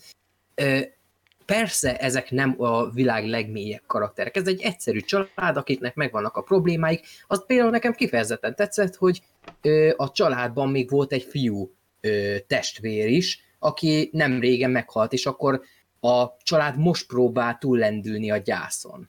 És Igen. ezzel már kaptak egy mélységet, és akkor a szülők nem akarnak még egy gyereket elveszíteni, és akkor megbosszulják azt, hogy mit tettetek, a lányunkkal megerőszakoltátok, viszont még életben van, és mivel életben van, mi a nézők is drukkolunk, hogy igen, hála az égnek túléte, most bosszuljátok meg azt, hogy mit műveltek. És meg azt, hogy tehát annyira ugye nem is feltétlen csak bosszú az egész, hanem részben önvédelem szimplán a szülők részéről a java része. Igen, Tehát ez, ez is egy tök jó húzás, hogy ugye főleg a Aaron paul az a rohadt jó jelenet ott a konyhába. Igen, a, a, ezt az Aaron Pólós konyhai jelentet, amit az eredetiben csináltak, az olyan szintű túlzás volt, amikor ott az annyira nem volt realisztikus, persze 70-es évek trash film, nem kell komolyan venni, de ott a, mivel a Wes Craven úgymond komolyan is akarta venni valamennyire, így elveszett a realizmusnak a hatása, hogy ilyet nem csinálna a legnagyobb sok esetében sem egy nő se, hogy megölték a lányomat, most akkor leszopom ennek a csávónak a falkát, akinek a falka valószínűleg a lányomban volt, és akkor majd leharapom. Alapjától leharapni egy falkot olyan szintű, ö, hogy hívják, ákapocs erő kell, hogy ö, ja, ez oly undorító, csak sok hatás kedvéért volt ott. Itt viszont igen, el, itt elhittem azt, hogy csak eljátsza, hogy elcsábítja, viszont nem az undorító módon, hanem rá volt kényszerülve a nő. Nem Igen. az, hogy kitalálta azt, hogy ha most el Hanem ez egy log, teljesen logikus lépés volt abban az adott helyzetben. Pontosan, hogy ez olyan, amit ö, e, e, együtt érez az ember, hogy igen, ezt a ő helyében másképpen nem tudtuk volna megoldani. Igen, ami viszont tehát mi nekem talán kicsit sok volt, és ez a film is visszavehetett volna, hogy nekem, nyilván ez kell egy ilyen filmbe, de nekem szimplán ugye, főleg, a, tehát irreálisan gonoszak voltak a gonoszok. Vagy, tehát ilyen túlzó volt néha kicsit. Az eredeti után nagyon visszafogottak voltak. Biztos, igen, csak nekem, nekem még ez is egy kicsit olyan, hogy főleg ez, hogy most a, valakinek a barátnője végignézi, hogy te megerőszakolsz egy másik kisöt, és még drukkol neked, ez egy annyira ilyen fura. Hogy De nekem azért nem számít negatívumnak, mert az eredeti után minden Mhm. sokkal ö, ö, enyhébbnek érződik. Igen, és ez se olyan vészes, ez a film első felébe engem egy kicsit zavart. De Mhm. ez, ezen kívül meg tényleg, tehát aki akit érdekel ez a téma, mondhatni, vagy de tényleg egy feszült, tök jól összerakott kis horror darabra vágyik, az mindenképp nézze meg, mert tényleg ez, ez olyan ez a film, amilyen egy ilyen filmnek lennie kell. Pontosan. És ne nézzétek meg az előzetesét, mert a legjobb jelenetet, a film befejezését ugyanúgy elszpoilerezik, mint például a legtöbb modern blockbuster. Igen, arra emlékszek, hogy azt én is utólag láttam az előzetesét, és így basszus. Igen, én is. Pedig az, az egy rohadt jó húzás volt, és tényleg meg az, hogy tehát a, ö, azt tetszett, ugye, hogy általában az ilyen filmekben az ilyen apuka karakterek az ilyen tehát ilyen túlságosan visszafogottak, és így tudod mondani, egy orvos volt, de hogy egy ilyen, tehát egy tökös faszi volt ez a csávó. De, Igen. de nem, de sem irreális nem volt benne, hanem szimplán tényleg egy, úgymond egy, most szépen kimond, egy férfias férfi volt. De azon kívül nyilván egy átlagember volt, meg tehát őt is jól eladjabugyálták, stb. De például neki az egész ábrázolása, meg mind a színész játéka szerintem az nagyon jó. Nagyon jó összhangot alkotott. És tényleg Igen, az, meg az, áld, meg, az, meg az áldozatot játszó srác is, hogy az eredetiben ott a Krug az megölettette a fiút úgy, hogy ott az eredetiben is volt egy olyan jelenet, hogy a fiú az megszerezte, ha jól emlékszem, az apja fegyverét, és akkor ráfogta a pisztolyt, és akkor te nem tudsz megölni engemet, és akkor ragd a pisztolyt a szádba, és akkor blow your brains out, blow your brains out. Koncepcióban az úgy hatásos meg minden, de egyszerűen annyira leszarramott a karaktereket, hogy semmiféle hatást nem váltott ki bennem. Itt az, hogy ö, itt tudtam izgulni a srácért, hogy igen, ő áldozat, őt olyan helyzetbe került, nem teljesen áldozat, mert valamilyen szinten ki tudott volna állni a lányokért, talán, talán nem, ezt mi sem tudhatjuk, mert eh, ha valaki Igen, de nem ilyen... volt ellenszenves, tehát attól függetlenül, Pont, hogy pontosan, ez, ez jó mondod, és igen, nem volt neki, hogy be van szarva szimplán a facerjától, tehát Igen, ezt így jól mondtad, hogy nem ellenszenves, igen. Úgyhogy ö, Jó volt újrázni, szóval én is évek óta nem láttam, de rengeteg dolog megmaradt belőle. Nagyon jó a folyása, sokkal hosszabb, mint az eredeti, de nem érződik igen, azt, egyáltalán azt akartam hosszabbnak. tényleg mondani, hogy majdnem két óra, de nagyon gyorsan elrepül. Igen. Annak ellenére, hogy tényleg majdnem egy két órás filmről beszélünk. Tehát én is Igen, meglepődtem, hogy pedig, így... pedig csak kibővítették azt, ami az eredetiben nem volt. Úgyhogy kiírtak két fölösleges rendőrkaraktert. Igen. És mennyivel jobb tett ennek az egésznek, mert hogyha maradtak volna a rendőrök, akkor itt a film végén is megjelenhettek, megjelenhettek volna, és akkor mi történt, és akkor mondták volna, hogy hát megtámadtak minket, önvédelem volt, és akkor a lány tudta volna még ö, igazolni is a helyzetet, és akkor teljesen megúszták meg minden. Igen, de hát ez egy, és az is egy tök jó húzás, ugye, hogy nem mesragozták túl a utóhatását az egésznek, hanem megmenekült a lány, mindenki bosszút állt, pont. Tehát ez így pont a horror az a műfaj, ahol tényleg nem kell túragozni a befejezést. Hogy hogy úszta meg, ki úszta meg. Úgyhogy tényleg ez egy, mondhatni ez a film egy kerek egészt alkot. Igen. Uh, úgyhogy, ja, úgyhogy tök jó volt újra nézni. Remélem a hallgatóknak is tetszett. Meg ugye ezért ez se annak ellenére, hogy egy tök jó ilyen horrorfilm, az annyira ö, nem közismert. Habár nekem eléggé sok haverom mondta most, hogy igen, ezt ismerik. Meg szerintem a, ez a, alapjáraton a cím, e, ez egy olyan tökéletes cím, hogy az utolsó ház balra, hogy rejtélyes, hogy maga a ház a gonosz, és nem, ott csak egy család lakik, és akkor a gyilkosoknak lesz maga a pokol. Hogy a fordított pszichológia, hogy itt most a szülők a slasher horrorok, csak és míg a régi slasheröknél Jasonnek meg a Michael Myersnek drukkoltunk, hogy igen, ez az öd meg ezeket az idiótákat, itt tényleg őszintén tudtunk drukkolni a szülőknek, hogy igen, ez az öljétek meg, hú, nagyon kurva, kemény, hú, jaj, mi történik, jaj, ne, vajon megúszta az anyuka, vajon megúszta az apuka, azt a kurva, a Krug az letepelte az apát, és akkor hú, azt a kurva, hú, wow, ez kurva jó volt. Ez, ez egy, az a fajta horror, blockbuster, popcorn evős, amiben lehet izgulni, nem undorító, vannak a félelmetes pillanatai, de lehet rajta szórakozni, szörnyűködni, például az erőszakolós rész az jóval ízdésesebb, mint az eredetiben, viszont szerintem emiatt fájdalmasabb is volt nézni, szóval én nagyon nem bírom az ilyen női erőszakolós jeleneteket a filmekben, az Eden Lake, meg a köpök a sírodnál, hú, azokat nagyon már, ha jól emlékszem, a köpök a sírodra volt az, hogy az már majdnem nézhetetlen volt Ma, még meg az, hogy a szimplán olyan hosszú volt, tehát hogy és hogy háromszor Igen. eljátszották ott, hogy vége, elszakik a csaj, és akkor újra elfogják, és akkor előről még egyszer. Igen, fú, az nagyon borzalmas volt. Itt pedig az egyik lányt konkrétan meg is ölik, szóval nem két lányt erőszakolnak meg, hanem egyet, hogy ez az, hogy legalább az egyiknek a könnyebb út jutott. Lehet, hogy meghalt, de nem erőszakolták meg, lélekben nem sérült meg, viszont a másik meg életben marad. Szóval Igen. valamit valamit, hogy így még rétegelt is ilyen tekintetben, mert hogyha mind a ketten meghaltak volna, akkor igen, akkor az első csajt jár, járt volna jobban ilyen téren. Szóval fogták az eredeti filmet, és mindent megváltoztattak rajta, aminek köszönhetően egy teljesen másfajta stílusú film lett. Amit például egy rémálom az elmúlt száma remake meg nem lehet elmondani. Fú, a, ott a jó horror, a jó horror az, e- azért nem működnek ezek a modern horror remékek, mert jó filmeket remékelnek, amik nem igénylik a remékelést, csak a címük miatt. Az utolsó házban ilyen tekintetben érdekes, mert az eredeti címe is jó, mert hát az eredetiből vették a címet, szóval nem csoda, hogy jó a film címe.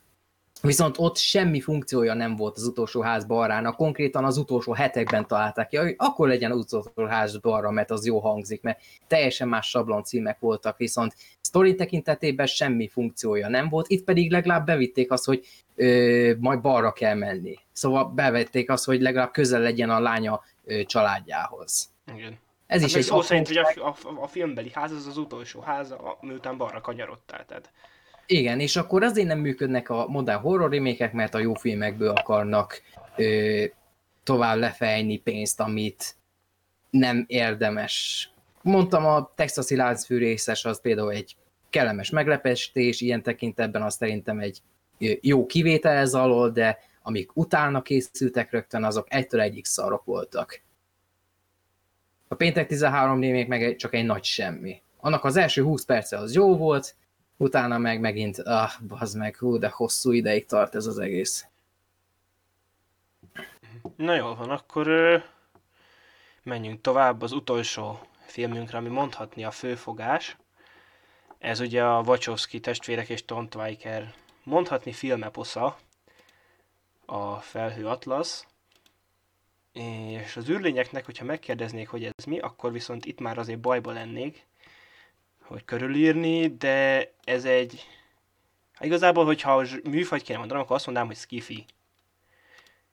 De Én meg azt mondanám, hogy ö, eposzi filmdráma. Én ilyet mondanék, eposzi mint egy, filmdráma, igen. ö, mint például a ö, Tíz parancsolat, vagy a Ben Hur. Igen, vagy így lehetne körülírni, de én azért szoktam ugye skifinek, mert hogy azért a skifi az általában az nem egy önálló műfaj, hanem az általában egy, a skifi elemeket egy másik műfajjal keveri. Igen. És ugye itt is azért az van, hogy ö, nyilván itt van, ö, úgy kell elképzelni, hogy itt hat félórás filmet egybevágtak egy koherens egészé. Ö, hat különböző történetből, és ugye ez egy könyvadaptáció. És majd arról kitérek. A könyvet egyszer elkezdtem olvasni. Más a struktúrája, azt tudom. Igen, és pont azért nem működik, amiért a film ilyen jól működik. És ennek a filmnek, és nekem egyébként egy tök hosszú kis történetünk van, mert én ezt annó már moziba láttam, de legelső kapcsolatom a filmmel az még 2012 elején volt, az akkori Mozimánia újságban, már nem tudom melyik haviban, volt egy előzetes ehhez a filmhez, és emlékszem, akkor még nem is volt hozzá se előzetes, semmi, hanem egy csak ilyen leírás volt a filmről, és ö, még film, csak pár ilyen forgatási fotó volt a cikkbe, meg egy koncepciós rajz, arról, amikor ott, arról a gyönyörű képről, amikor a szombi mászik át a hídon, és ott mögötte megjelenik az a repülő. Az nem tudom, megvan-e most így neked. Igen, megvan. Na, ar- arról a képről volt, az a kép volt ott, de még koncepciós rajz formájában. És akkor ott Mhm. uh-huh. írtak egy cikket erről, hogy hát hogy lesz ez a felhőatlan, az könyvadaptáció, és hogy hat különböző sztoriból lesz egy film, meg a Matrixok ö, rendezőit csinálják, és hogy mennyi jó színész lesz benne, és így mondom, ez így azért ez így jónak, érdekesnek tűnik, és akkor így megjegyeztem ezt a címet, és akkor megjelent az előzetes, az a hát majdnem 6 perces előzetes, és akkor megnéztem, és akkor úgy voltam már akkor, hogy atya ég, ez mi lesz mm, teljesen lenyűgözött, és akkor tényleg teljesen fölhájpolódtam rá, és nagyon vártam, és akkor, hát amikor volt a premier nap, akkor el is mentem rá haverommal, és nagyon szomorúan, szinte egy üres moziban néztük premier hétvégén. Uff.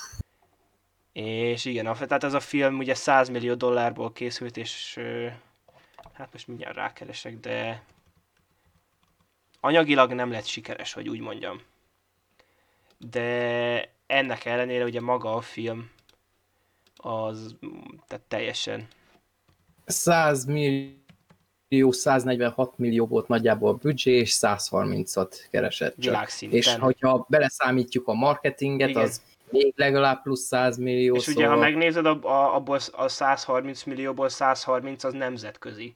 Tehát a 80%-a a bevételnek az, az Amerikán kívülről jött. Igen, és a nagy részük meg a moziban maradt, nem a stúdióhoz, szóval gigászi bukta.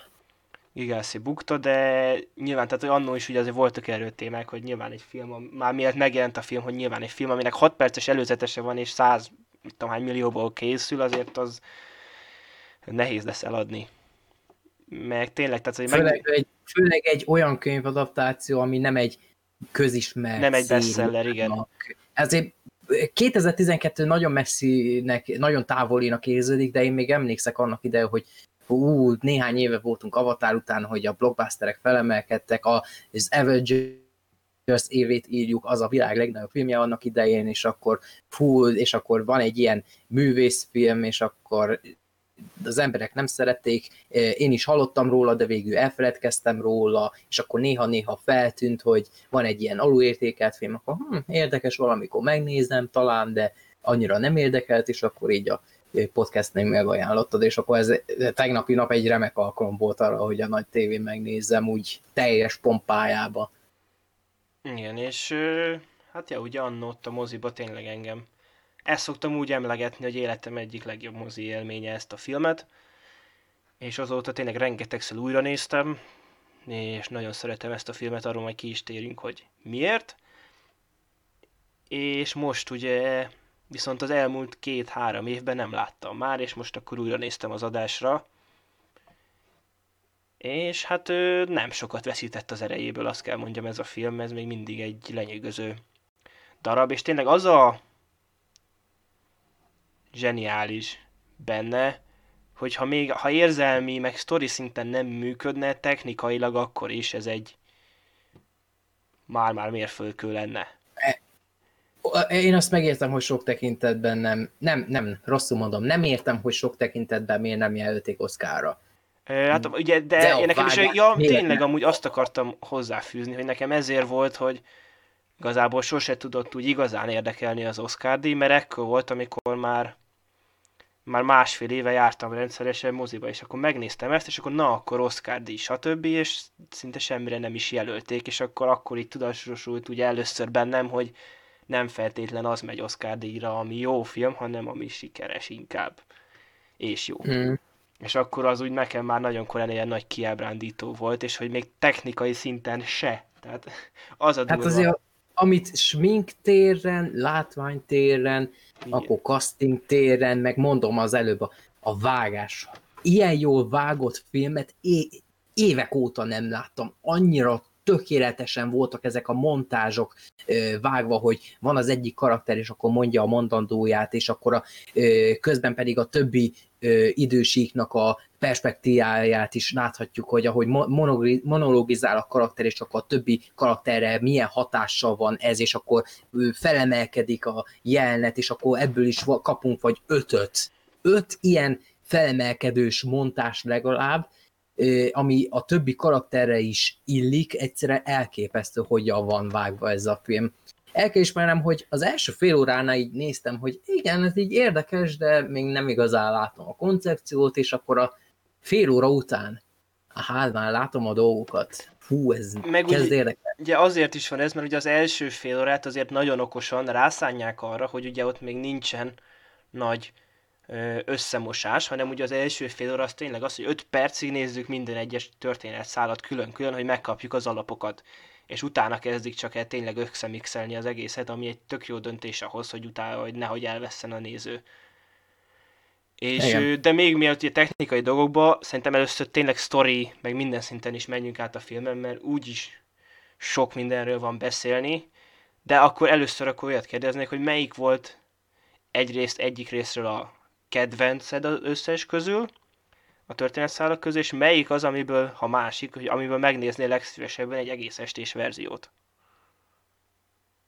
Hát akkor az- abból, ami a legjobban tetszett, az utolsó, a legtávolibb jövőből Aha, lévő. Az a, az a távoli civilizációs rész az emberiség bukása után, hogy mi történhetett a jó ég, és akkor azt az elsőnek így önálló sztoriként is egy tök jó alap, hogy valamikor a távoli jövőben vagyunk, hogy megvolt a Blade Runner szintű látványorgia, meg civilizáció, és akkor abból teljesen kudarc, volt egy Mad Max-szerű atomháború, meg minden, és akkor az emberiség pedig konkrétan a nullával egyenlő, mint a Mad Max filmekben, viszont itt van ez a másik csoport, ahol, vagyis három csoportra osztódik az a történetszál, a még úgymond technikailag visszamaradottak, viszont értelmes emberek, a technikailag visszamaradottak viszont kannibálok, meg a, akik a technikai szinten még megmaradtak. Ez a dinamika nagyon érdekes volt. Meg és ugye hát ugye van a, a földön kívüli kolóniák, Ja, igen, akik ugye ö, nem tudnak kapcsolatot fölvenni. Igen. És ez is amúgy, ez is az, az a jó abban, hogy tényleg ez egy a, a hat sztori közül, és annyira érdekes, és nem szokványos ugye ez a posztapokalip, tehát ez a fajta posztapokaliptikus ábrázolás filmben nagyon ritka. Igen. Ez ugye, és ez, ez pont az, hogy ez inkább ez könyvbe szoktak ilyet megcsinálni. például volt az After Earth.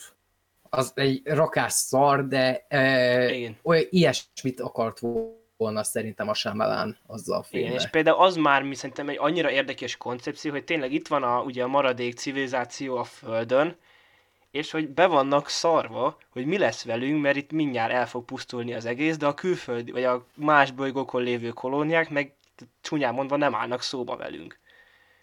Meg se próbálnak, mert Igen. hú, ne, nem tudunk felvenni kapcsolatot a földi létesítménye, akkor lehet, hogy már elhagyták Igen. is akkor. Ez annyira... nem, nem ellenőrző utat tenni. Meg ugye valamilyen szinten annyira félelmetes, ugye ez úgymond ez a hátramaradottság eh, ebbe az egészbe, hogy tényleg ez annyira tehát ez különleges már csak ez az egy történet száll, és akkor ugye egy ilyen sztoriba kapunk Tom Hanks-et, Halle Berry-t, meg Susan Sarandon, aki egyébként Rocky Horror Picture Show-ba is volt, Igen. meg a teljes casting. És ja, nekem egyébként a tehát egyrészt azt kell mondani, hogy tehát a Timothy Cavendish rettenetes megpróbáltatásai az messze a 2010-es évek egyik legjobb vígjátéka. Tehát szerintem abban egyetérthetünk. Tehát, hogy Igen. az annyira... De ö, elsőnek azt hittem, hogy az lesz. Hát végül is a nagy ö, egészre nézve a leggyengébbnek is tartom. Ö, én, De én nem. amúgy már meg szórakoztató. Szóval a ö, Tom Hanks művész, ö, könyvíró, ahogy a ledobja a kritikus, az, az év egyik legviccesebb jelte. Szóval mondom, ököl szendvics. és a film utóéletét tekintve meg egyszerűen még zseniálisabb a jelenet, mert a kritikusok is csak úgy lehúzták ezt a filmet, akiknek elvileg érteniük kell a filmeket, és a, eh, hogy hívják, a Timothy Cavendish pedig konkrétan mondja a Tom Hanks karakterének, hogy eh, ő igen, ő egy könyvkritikus, aki csak gyorsan elolvassa a könyvet, viszont nem érti meg. Hogy itt is a legtöbb filmkritikus megnézte a filmet, és nem értette meg. Igen, csak... Igen, de viszont ugye ö, azt értem, hogy szerintem nem feltétlen az a leggyengébb. Meg itt nyilván egy gyengéd, tehát itt a legkevésbé jó inkább, tehát nyilván egy is se gyenge. Én azt szerintem azért ugye a pont a vígjáték mi volt, ami azt szokták inkább legtöbben, nem is, hogy gyengébb, de talán a egész szett tekintve a legjelentéktelenebbnek gondolni. És nekem pont azt tetszik az egészben, hogy ugye ő magát nézve, ez tényleg egy ilyen, a leg, ez a legkisebb volumenű, legjelentéktelenebb történet. És hogy Mégis, mégis, a jövőben milyen fontos. és igen, hogy rész. milyen kulcs szerepe van ennek az egésznek. Igen, Az ez menti az egészet. Annyira jó fel van építve ilyen tekintetben tényleg a film. És ami nekem talán a, a legkevésbé kedvencem, az a 70-es évek beli szál. Mm, A igen. újságírónő, és az volt olyan, hogy tehát nekem az elsőre talán az összese állt, hogy ott mit akarnak az atomerőművel, meg kiárul el kit. igen, de ahogy a jövőt meg e, belegondolunk, hogy igen, az atomerőműt már a 70-es években így e, megalapozták, hogy el akarják pusztítani a Földet, a világot. Igen, persze, csak hogy maga ott a sztori volt nekem. Szerintem főleg elsőre egy ilyen filmben az a, nyilván egy thrillerről beszélünk abban az esetben, aminek ugye a csavaró sztori van ott a hangsúly, de nekem az kicsit talán a kelleténél nehezebben volt érthető, lehet, hogy te nem így érzékelted. De ja. Még nem vele, igen. Igen, meg, meg tehát nyilván az is tehát tök jó, meg tényleg ott a Hugh Grant karaktere is, tehát pár perce van, de nagyon szórakoztató. Még Hugh Grant az végig az egész filmben, tehát Seggfejéket alakít. igen, ő végig, hát mondhatni antagonista, de igen, tehát ő egy elég mm, érdekes szerepeket kapott. És ugye az első sztori a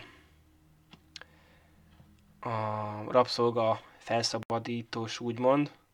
1800-as évek. Igen, azt szokták sokan emlegetni leggyengébbnek, de az, én azt annyira szeretem abban tényleg a, az egyszerűségét, és hogy tényleg ennyi múlik, meg bukik mondjuk egy barátság, vagy akármi. Meg az alapok, a, már az, hogy már ott a rabszolgaság témája, és majd a ö, 2100-as években is a modern rabszolgasság, az androidok, az android emberek, a klónok, igen, igen, nem androidok voltak, hanem a klónok, hogy a klónok is valójában rabszolgák, akik viszont nem is tudnak a külső létről, ők abban És a ugye, és ugye tudod, hogy a, a, és nem jut eszembe a neve a, a rabszolgának, aki a filmben volt, de ugye ő is azt mondja a, a Jim Broadman karakterének, Upaka volt, azt hiszem. most, most nem tudom, most az a baj, itt, itt azért a IMDb annyira nem segít, mert itt van 50 név egy, kara- egy színész neve mellett. Utua, a, a, Autua, igen, Autua, így van ide írva, tessék. És hogy ő mondja, ugye, hogy ő is azt mondja, hogy, hogy kérdezi tőle a, a Jim Sturgess, hogy miért, miért szöktél el? És akkor mondja ugye, hogy ő gyerekkorában elvitte a bátyja bálna halászhajóra, és ugye mondja, hogy túl sokat látott a világból, és tudja, hogy nem jó a rabszolgalét. Tehát és, Aha. és, itt is ugyanaz van, mint ami később a másikban van, hogy a csaj is ugye pont azért jön rá arra, mert látja, hogy, hogy több van a világból. Tehát ott is ugye teljesen meg, megvonható Meg az ottani fordulat az olyan szintű undorítóság, hogy azt a rohadt. Én ott úgy, én lesokoltam, hogy bazd meg, ilyet meg tudnak csinálni, te jószagú Mármint úristen. melyik fordulat? Hát a ö, teljes. Ja, Vagy- ja újrahasznosítás.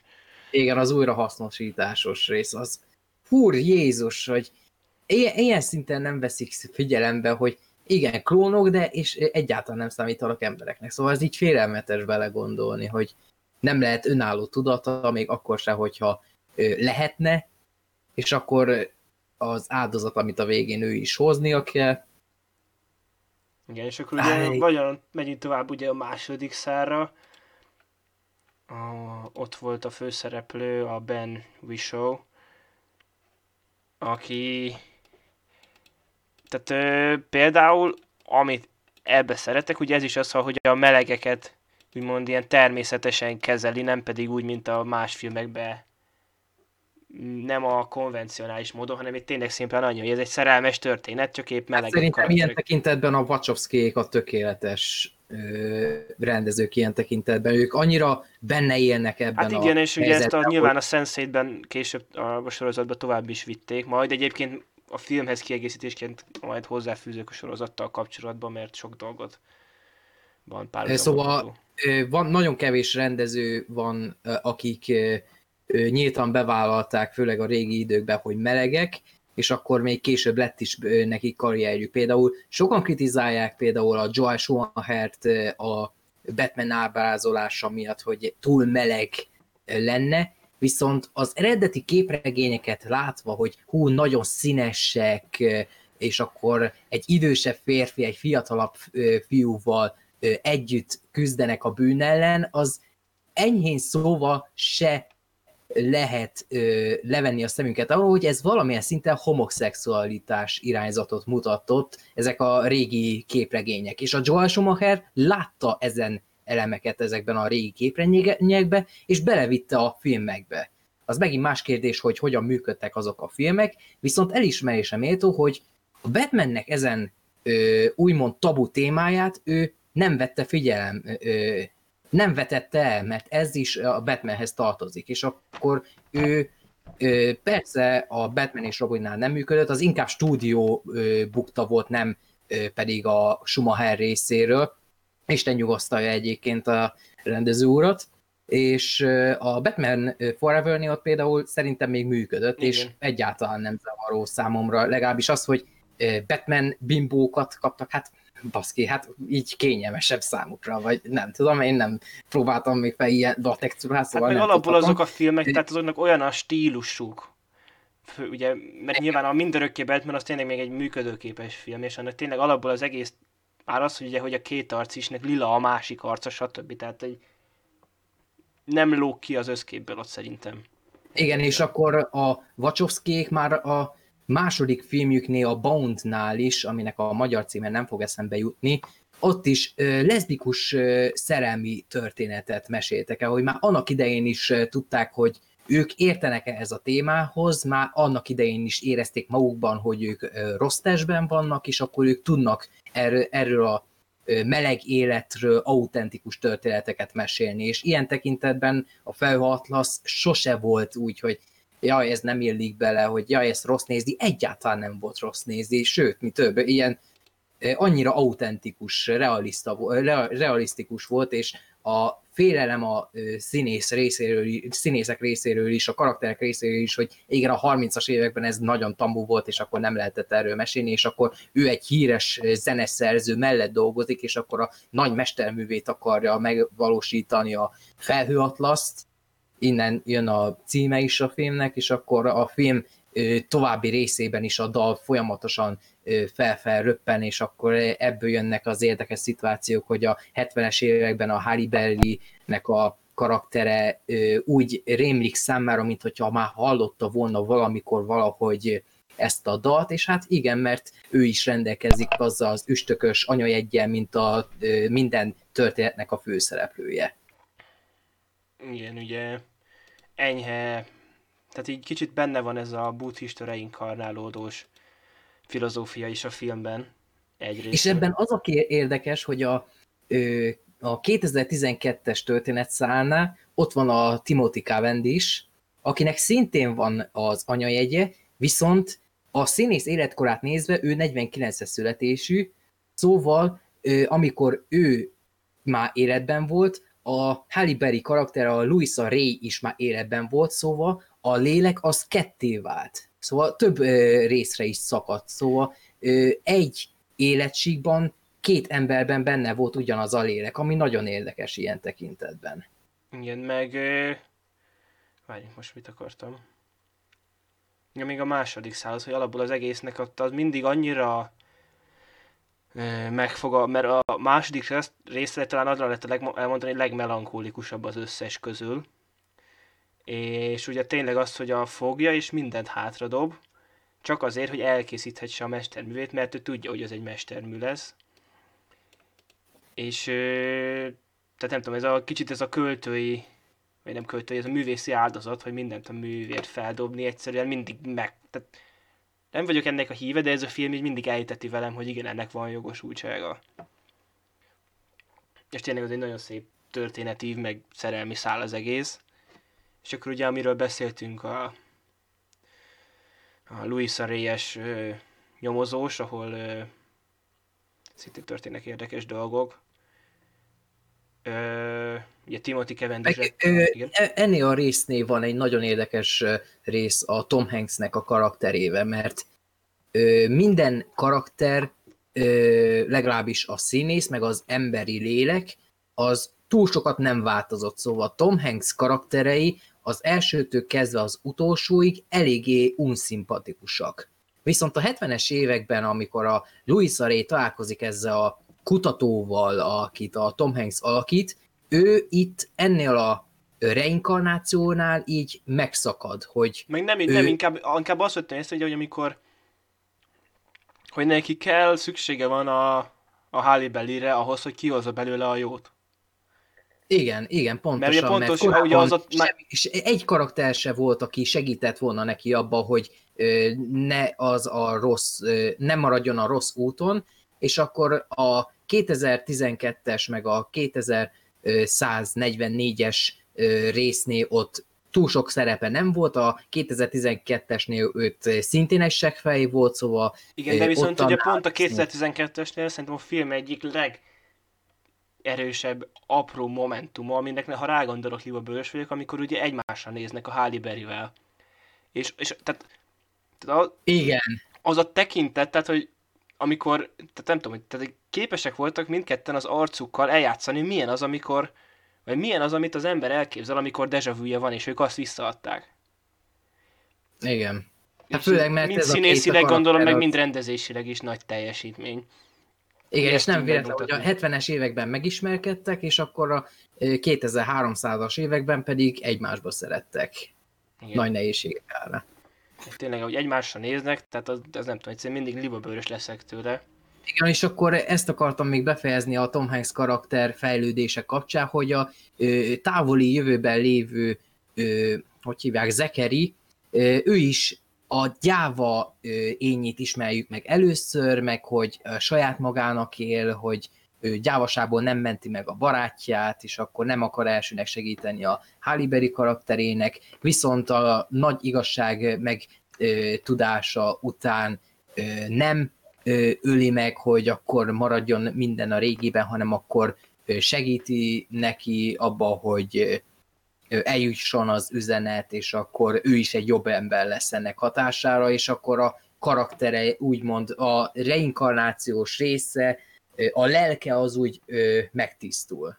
Hogy a több későbbi generációknál nem biztos, hogy ő már a rossz lesz, mint a régi több száz, több ezer évvel ezelőtti ényei. Igen. Úgyhogy, úgyhogy és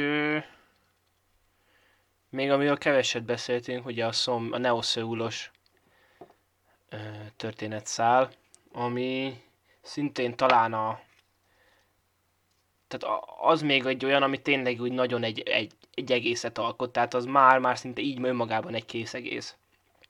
Az a történet is. Tehát az, az, amiből azért nem néznék meg egy teljes egész estés verziót, mert azből nincs szükség. Meg túl sok lenne a filler, hogy túl hosszú lenne az a rész, amikor még nem tud a kinti világról, túl hosszú lenne az a rész, amikor megszünteti, és akkor hú, beleszeret, és akkor ez a romantikus szál is olyan, hogy jaj, ne, túl nyújtják az egészet, és akkor a finálé is túl lenne nyújtva, túl epikusra akarnák, túl szentimentálisra megcsinálni. Itt viszont megcsinálták röviden, tömören és hatásosan. Igen, és látványosan. Tehát és látványosan azért, ahhoz képest, hogy hát igen, 2012-t írunk, amikor még nem az összes CGI stúdió, VFX is stúdió még nem volt túlterhelve, mint manapság, és emiatt relatíve kis összegből is elképesztően látványos jeleneteket tudtak még megol, meg, megalkotni. Hát meg az is, hogy, tehát, hogy így, akkor kicsit a technikai dolgokra, mert tehát azért imádom ezt a filmet, mert mint ahogy, tehát mind történeti, mind szellemileg tényleg magával ragadó és megható, meg lenyűgöző, de technikai oldalról nézve is majd sok mindenre ki fog térni, amit lehet, hogy akik látták a filmet, még nem is gondoltak, hogy miért olyan nagyszabású, vagy korszakalkotónak mondhatni, ha bár nem korszakalkotó, mert ezt a metodikát utána csak a Wachowskik használták újra. Hm. De, de igen, tehát ez megelőzte akkorát technikailag is szerintem nagyon erősen, és tényleg meg azt szoktam mondani, hogyha valaki mondjuk azt kérdezi hogy melyik a leglátványosabb film, akkor nekem ez szokott eszembe jutni, mert ez az a film, amiben minden benne van, amiben egy filmnél látványtéren eszébe jut az embernek, és minden jól van megcsinálva. És ugye itt tényleg megvan tényleg a nagy CGI akciójelenet, robbanásokkal minden, és az is kurva jól van megcsinálva, de mellette vannak tényleg gyönyörű kosztümök, korhű, tehát korhű settingek, ugye a 70-es évek San Francisco utcái, akkor a 30-as évek nem tudom melyik brit város volt, stb. Tehát a díszletek, minden, és a smink, tehát és az is a látvány része, a smink, tehát az, hogy itt ahogy összemaszkírozták a színészeket, és szinte kivétel nélkül mindegyik működik, igazából ami tényleg nem működik, az a két nő volt a Timothy Cavendish-es száva, de mivel ott egy vígjátékról beszélünk, ott pont, hogy szerintem ott volt jó ötlet azzal kísérletezni, hogy akkor férfit nővé alakítunk. Én konkrétan a Halle Berry-t nem ismertem fel elsőnek, hogy, ja, hogy ő volt az a fehér nő a, ö, hogy hívják a 30-as években, te jó szagú úr. Igen. Isten. Hát meg Halle Berry volt láttam, a, a... A jövőben a jövőben, 2000-es években a, a gyakorvet. Igen. Meg az is durva, hogy a, ez valószínűleg egy véletlen lehetett ez a 30-as évekbeli Halle Berry, hogy ő nem egy rabszolgát alakított, mert láttam egy rövid interjút, amikor Halle Berry meg a Tom Hanks beszélgettek a filmről, és akkor mondta a Tom Hanks, hogy ezt a szerepet eljátszhatná a Halle is, és akkor mondta, hogy de hát én ezt a szerepet nem tudom eljátszani, és akkor akkor szegény Tom Hanksnek csak késő jutott eszébe, hogy miért nem játszhatná azt a szerepet, és akkor mind a ketten így elhőgtek, hogy ú, te jó, mekkora rasszista vagyok, hogy egy ilyen szerepet akartam adni a Halle Berrynek, és akkor a Wachowskiék meg megoldották, hogy akkor meg besi, besminkelik, és akkor a probléma meg van oldva, és akkor ez annyira pozitív hozzáállás az egészhez, hogy akkor megcsináljuk, és akkor a Halle Berry is olyan lelkesen mesélt erről, hogy egy ilyen ö, ö, hogy hívják, drámákban, amik a régi időben játszanak, soha nem szerepelhetne, és akkor most kapott egy kis ízelítőt abból, hogy milyen lehet egy ilyen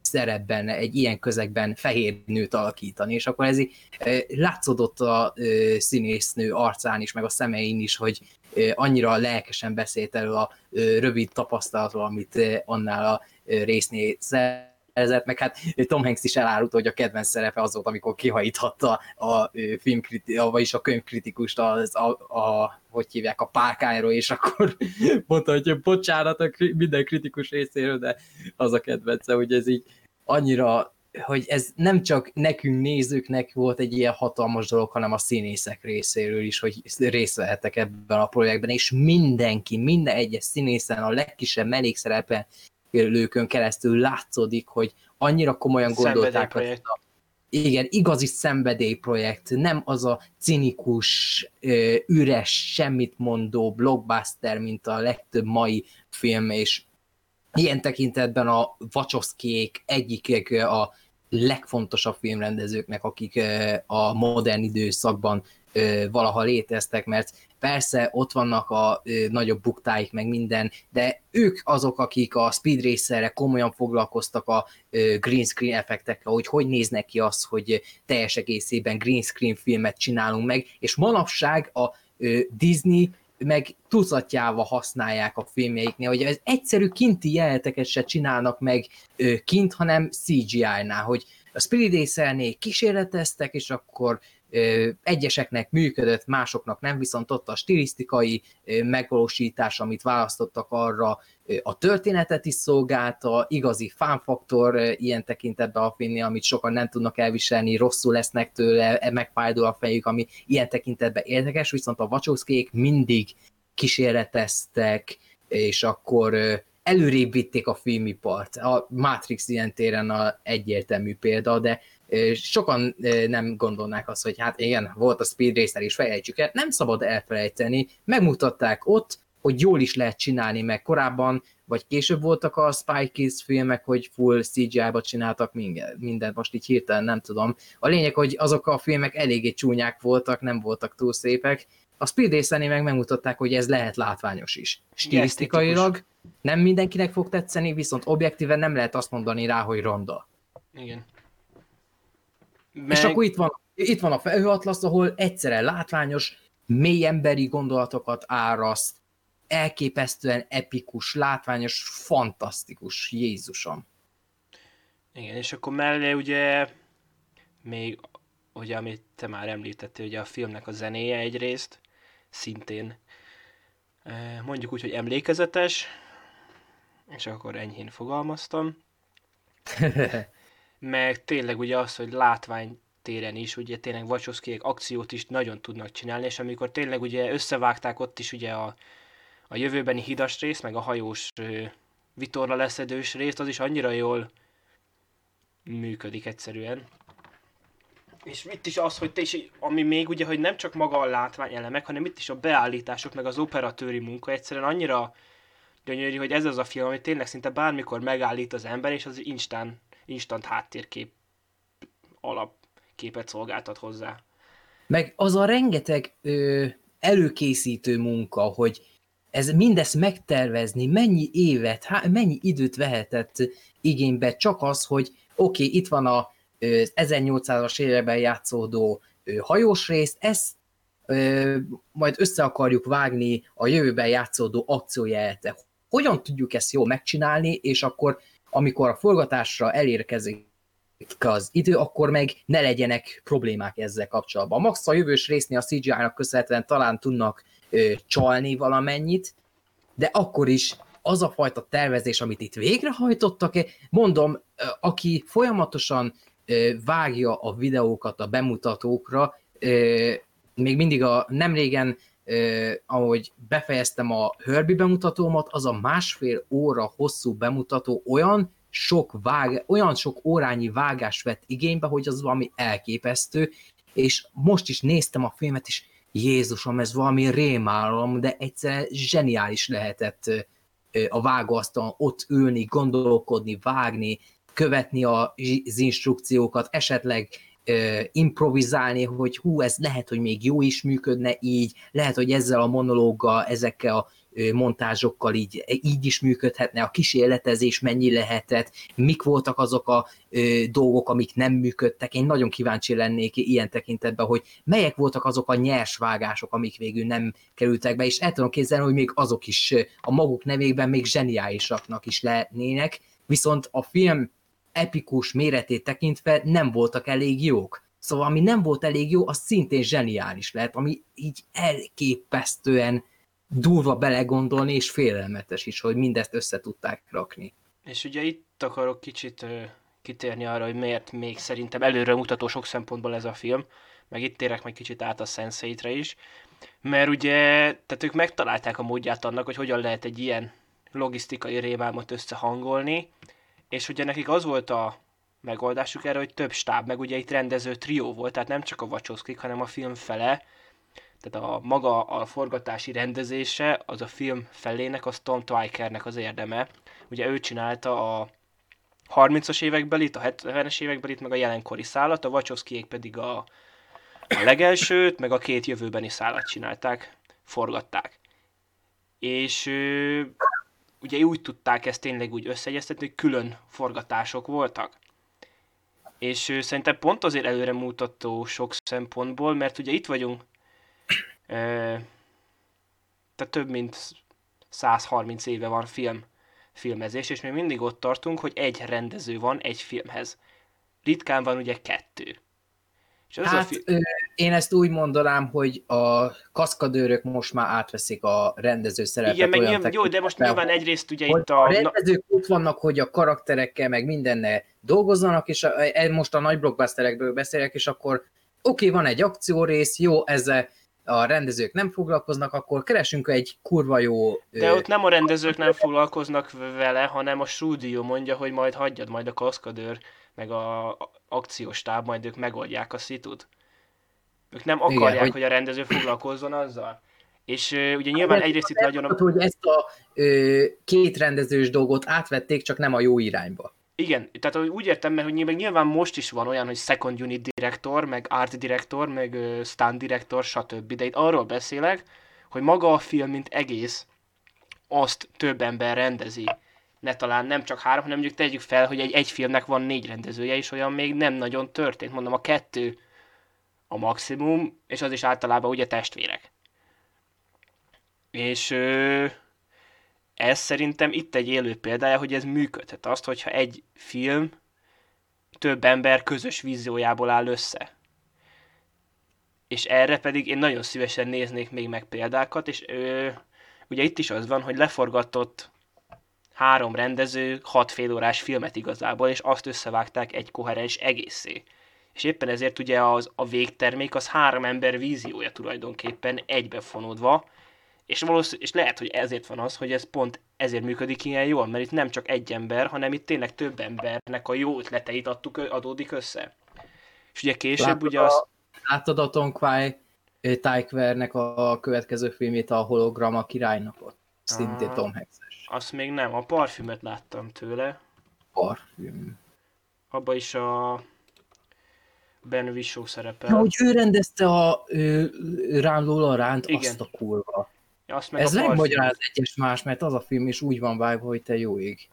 Igen, tehát ő is azért rendelkezik múltal. Na mindegy, és akkor ugye a sense ott is hasonló a, a felvetés olyan szempontból, hogy ott az történik, hogy ugye a nyolc ember hirtelen képes lesz egymást érzékelni és látni a világ különböző pontjain és ott azt csinálták meg, ott a sorozatoknál meg visszafele gondolkodtak, ugye a sorozatoknál mindig úgy van, van egy adott rész, akit egy adott rendező forgat. De mivel az egy olyan, az egy 130 millióból készülő sorozat volt, amit a világnak 8-10 pontján forgattak. és ott az történt, hogy ott sem az, ott nem az volt, ott nyilván ki volt írva egy név minden résznek a végére, hogy directed by, de ott nem a részeket, részekhez voltak rendezőik, hanem helyszínekhez. És ugye egy részen belül lehet, hogy vagyunk nyolc helyszínen, és az nyolc különböző rendezőnek a forgatásának az eredménye. És azt vágják össze egy koherens részé. Ami szintén olyan, hogy ezt azért ez hasonlót nem nagyon csináltak sorozatba. És ez is egy tökre előre mutató dolog szerintem, csak kár, ugye nyilván, mit viszont Isten, azt is elkaszálta a Netflix. Mert hát mert egy 130 milliós sorozat volt, és azért az jóval annak ellenére hasonló, mint a felhőhatos, azért az nem annyira könnyen befogadható. Egyrészt arról, mert nagy azért az nagyon explicit. Uh, igen. Tehát a, azt mondom, hogy ez, ez, ez szerintem egy nagyon érdekes dolog, amivel én nagyon örülnék, ha jövőbe többet foglalkoznának, mert eddigi két példa, amit láttam alapján, ebben nagyon sok potenciál van. Meg csak szimplán belegondolni, ugye, hogy ha van a kaszkadőr csapatnak is mondjuk lehet, hogy van négy fejese, akkor egy rendezői székbe miért nem ülhetne több ember? Nyilván ez főleg most mit tudom én, azért nehéz lenne elképzelni, hogy Christopher Nolan, meg, meg Paul Thomas Anderson, és akkor közösen csinálnak egy filmet. Nyilván ez nem így működik, de szerintem ebben lenne potenciál, csak akarni kell.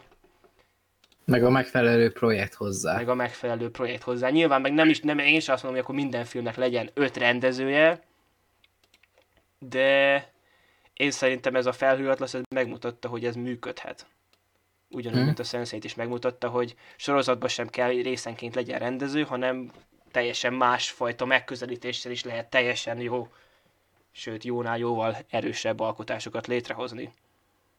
Ilyen tekintetben például szerintem a Felhőatlasz, én nem olvastam a könyvet, viszont amit tudok róla, hogy a struktúrája az úgy működik, hogy a, az első ötöt azt, vagy ötöt, öt történetet úgy meséltek, hogy első feléig elmesélték, és utána volt azt hiszem a 2100-asban játszódó rész, amit teljes egészében előtt, a elejét a végéig elmesélték, és utána a maradék a könyv második felében pedig a maradéknak a más, maradék történeteknek Igen, a második de viszont feléte. a második, tehát a más, úgy van a könyvben, hogy ott a tehát a nagy, nem a második, nem fele van a történeteknek elmesélve, hanem azért a nagy része. Ja, Csak ott a végén ott úgymond a befejezések vannak ott, hogy így összekösse az egészet. Értem. És ugye ez így szétszedve így annyira nem. Tehát ez pont ugye ez egy olyan film, ami tényleg az, hogy... A vizuális médium sokat segített bennem, mert Igen. például ami a könyvben nem lehet meg, az itt megvan, hogy a színészek ugyanaz, ö, ugyanazok a színészek más karaktereket mesélnek el, Igen. és míg például a Louisa Ray az ö, egy nő volt, aki rendelkezett a, ö, hogy hívják, a, az üstökösse a vállán, a Timothy Cavendish az, ö, hogy hívják, szintén életben volt, és akkor ő is rendelkezett ezzel a ö, jelle, viszont a Louisa Ray a 2012-es ö, időszakban valószínűleg már nem él, vagy nem tudunk róla, viszont a Halle Berry egy másik karaktert játszik ilyen rövid pillanat erejéig, és akkor így el lehetett játszani azt, hogy igen, ezek nem csak a ö, üstökös lélek vándorlása az egyetlen, aki folyamatosan visszatér, hanem mindenki más fontos mellékszereplő, akikkel találkozik, amit a könyvben nem lehet elmagyarázni, mert lehet, hogy itt a, az 1800-as években a fekete csávó az nem ugyanaz volt, mint a 70-es években. Hogy az csak egy teljesen másik karakter, akivel nem tudunk így azonosulni, mindig folyamatosan új karakterek vannak. Itt mindegyik, a könyvben mindegyik karakternek a főszereplője és az egyetlen fontosnak számító szereplője a, az, aki az üstökössel rendelkezik, míg például a Hugh Grant meg a, Hugh, a Hugo végig folyamatosan az antagonistákat játszották, és akkor ezzel is karaktereket adtak, hogy ők nem változtak az évszázadok alatt, míg például a Tom Hanks karaktere pedig folyamatosan változott. Hogy ő is rossznak indult, viszont a legvégére ö, úgymond felemelkedett, és a, helyesen cselekedett. Amit egy nem biztos, hogy jól Igen. meg tudtak volna csinálni. Hát meg nyilván meg könyvben nem lehet azt megcsinálni, hogy akkor egy sor itt, hogy akkor a Szommi futott a hídon, utána meg a utóa futott a árbócon, tehát azt így nem lehet ilyen formában elmesélni, és ezért is, mint adaptáció is egy fantasztikus ö, eredmény. Tehát, ö, Hát én most mondom, hogy tegnap láttam először a filmet, szóval így néztem, és akkor hm, érdekes, és akkor így egyen jobban magába vonzott. Elsőnek a technikai része volt az, ami nagyon magával ragadott, hogy hú, de jó van ez a vága, hú, de izgalmas, és akkor hú, felemelkedik, hogy valaki mond egy monológot, és akkor hú, hú, ah, vége van azt a kurva, vajon mi történt a Halle Berry karakterével, és akkor vágás, és akkor egy ideig nem tudjuk, hogy mi történt, és akkor megint a jövőben játszodunk, megint a múltban játszodunk, és azért az utolsó történetszál, a távoli jövőben játszódó történetszál a kedvencem, mert ott minden összeáll. Hogy minden, amiért küzdöttünk, az végül nem volt hiába való. Szóval az emberiség nincsen elveszve. Ez egy epikus történet arról, hogy egy lélek vándorlása, a legkisebb dolgok, amiket tettünk, azok is befolyásolták az életünket. A Timothy Cavendish karaktere, ez a vígjátékszerű ö, kalandja, ami történt vele az idősek otthonában, végül annyira sikeres könyv lett, hogy egy filmet csináltak belőle, viszont a Timothy karakterről megtudtuk, hogy volt egy gyerekkori szerelme, akivel volt egy kínos eset, és akkor nem találkozott vele később, és akkor ö, megtörtént ez az egész menekülés, és akkor visszament hozzá, és befogadta. És akkor persze, mondhatjuk azt, hogy igen, ez egy gicses, viszont akkor is lehet a gicsesség ellenére is nagyon gyönyörű, és akkor megírta ezt a kalandot könyv formájában, és akkor a jövőben megcsináltak belőle egy filmet, ami végül egy olyan karakternek, egy klónnak ö, számított egy hatalmas dolognak, hogy erőt vett magán, hogy így forradalmát indított, ami végül az emberiség idéglenes pusztulásához vezetett, elhagyták a bolygót, és a, mar, bolygón maradt telepesek pedig az életükért küzdenek, csak azért, hogy utána végül megmeneküljenek, és ahogyan a Zekeri karaktere mesél a több tucat unokájának ezeket a történeteket ott, e, e, és akkor még meg is szólalt ez a gyönyörű felhő a zenei, ott elveszítettem a fonat, szóval nem az, hogy elveszítettem a fonalat, hanem megtörtem, olyan gyönyörű volt. Még egy ilyen epikus történetet szerintem soha nem láttam, hogy e- ez, ezért mondtam a, ennek a filmnek a beszámolója elején, hogy ez, igen, te mondtad, hogy egy cifi, nagyon jó, epikus, én meg azt mondom, hogy ez egy olyan epikus történet, mint a tíz parancsolat, meg a Ben Hur, mert ez tényleg nem csak egy embernek a felemelkedés, bukás, felemelkedés története,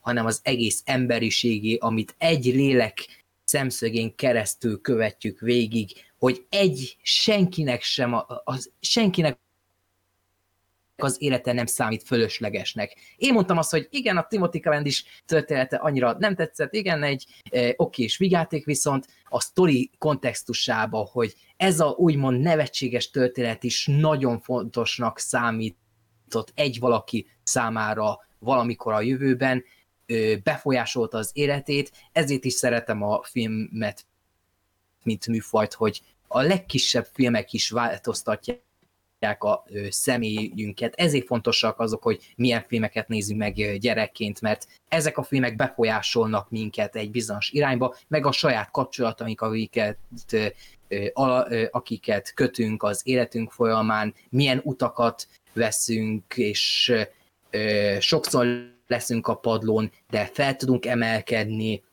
és akkor ez a film pozitívan mutatja azt, hogy amikor a film végén a kisunoka megkérdezi a nagypapitól, hogy hol van a föld, és akkor valahol ott van, és akkor ö, igen, elveszítettük a földet, viszont az emberi faj az továbbra is élben maradt, és akkor ö, a Zekeri meg a Heliberi karakterei is összejöttek, akiknek a lelkei, amikor a 70-es években találkoztak először, és már ott gondolta a Tom Hanks karakter, hogy mintha szerelmes lettem volna bele, és akkor az ő karaktere tragikus véget ért, míg itt pedig végre összejöttek annyi ö, ö, több száz év, ö, több száz évnyi ö, távollét után mégis összejöttek, és akkor ö, én elvesztem, szóval filmen ennyire őszintén még soha nem sírtam. Örömkönnyek folytak belőlem.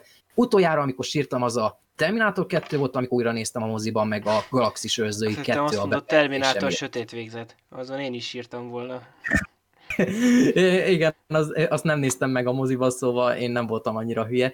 Azért a Terminátor 2-t újra nézni a moziba az egy hatalmas élmény volt, és akkor ott is eltört bennem a mécses, és ott is sírtam meg, akkor az előbb mondtam a Galaxis ezébe, de még ilyen őszinte pozitív sí- sírásra még filmnél szerintem soha nem volt, és ezt a soha nem, nem hiszem, hogy lesz még a közeljövőben egy olyan film, ami ehhez hasonló erőteljes üzenetet, pozitív irányzatot, ö, ennyire kellemes érzést ö, kiváltson belőlem, hogy sírjak az örömtől egy filmnél, szóval ez, ez, ez valami különleges, és sajnálom én is, hogy e, egy az, hogy ennyi ideig vártam a megnézésébe, kettő, hogy ennyire bukott a film, és három, hogy nyolc év elteltével se nagyon akar felemelkedni ez a film, mert sok régebbi film van, amik például a megjelenésük után egy-két évvel felkapottak lesznek, hogy hát, gyorsan kultfilmek lesznek, és akkor ez,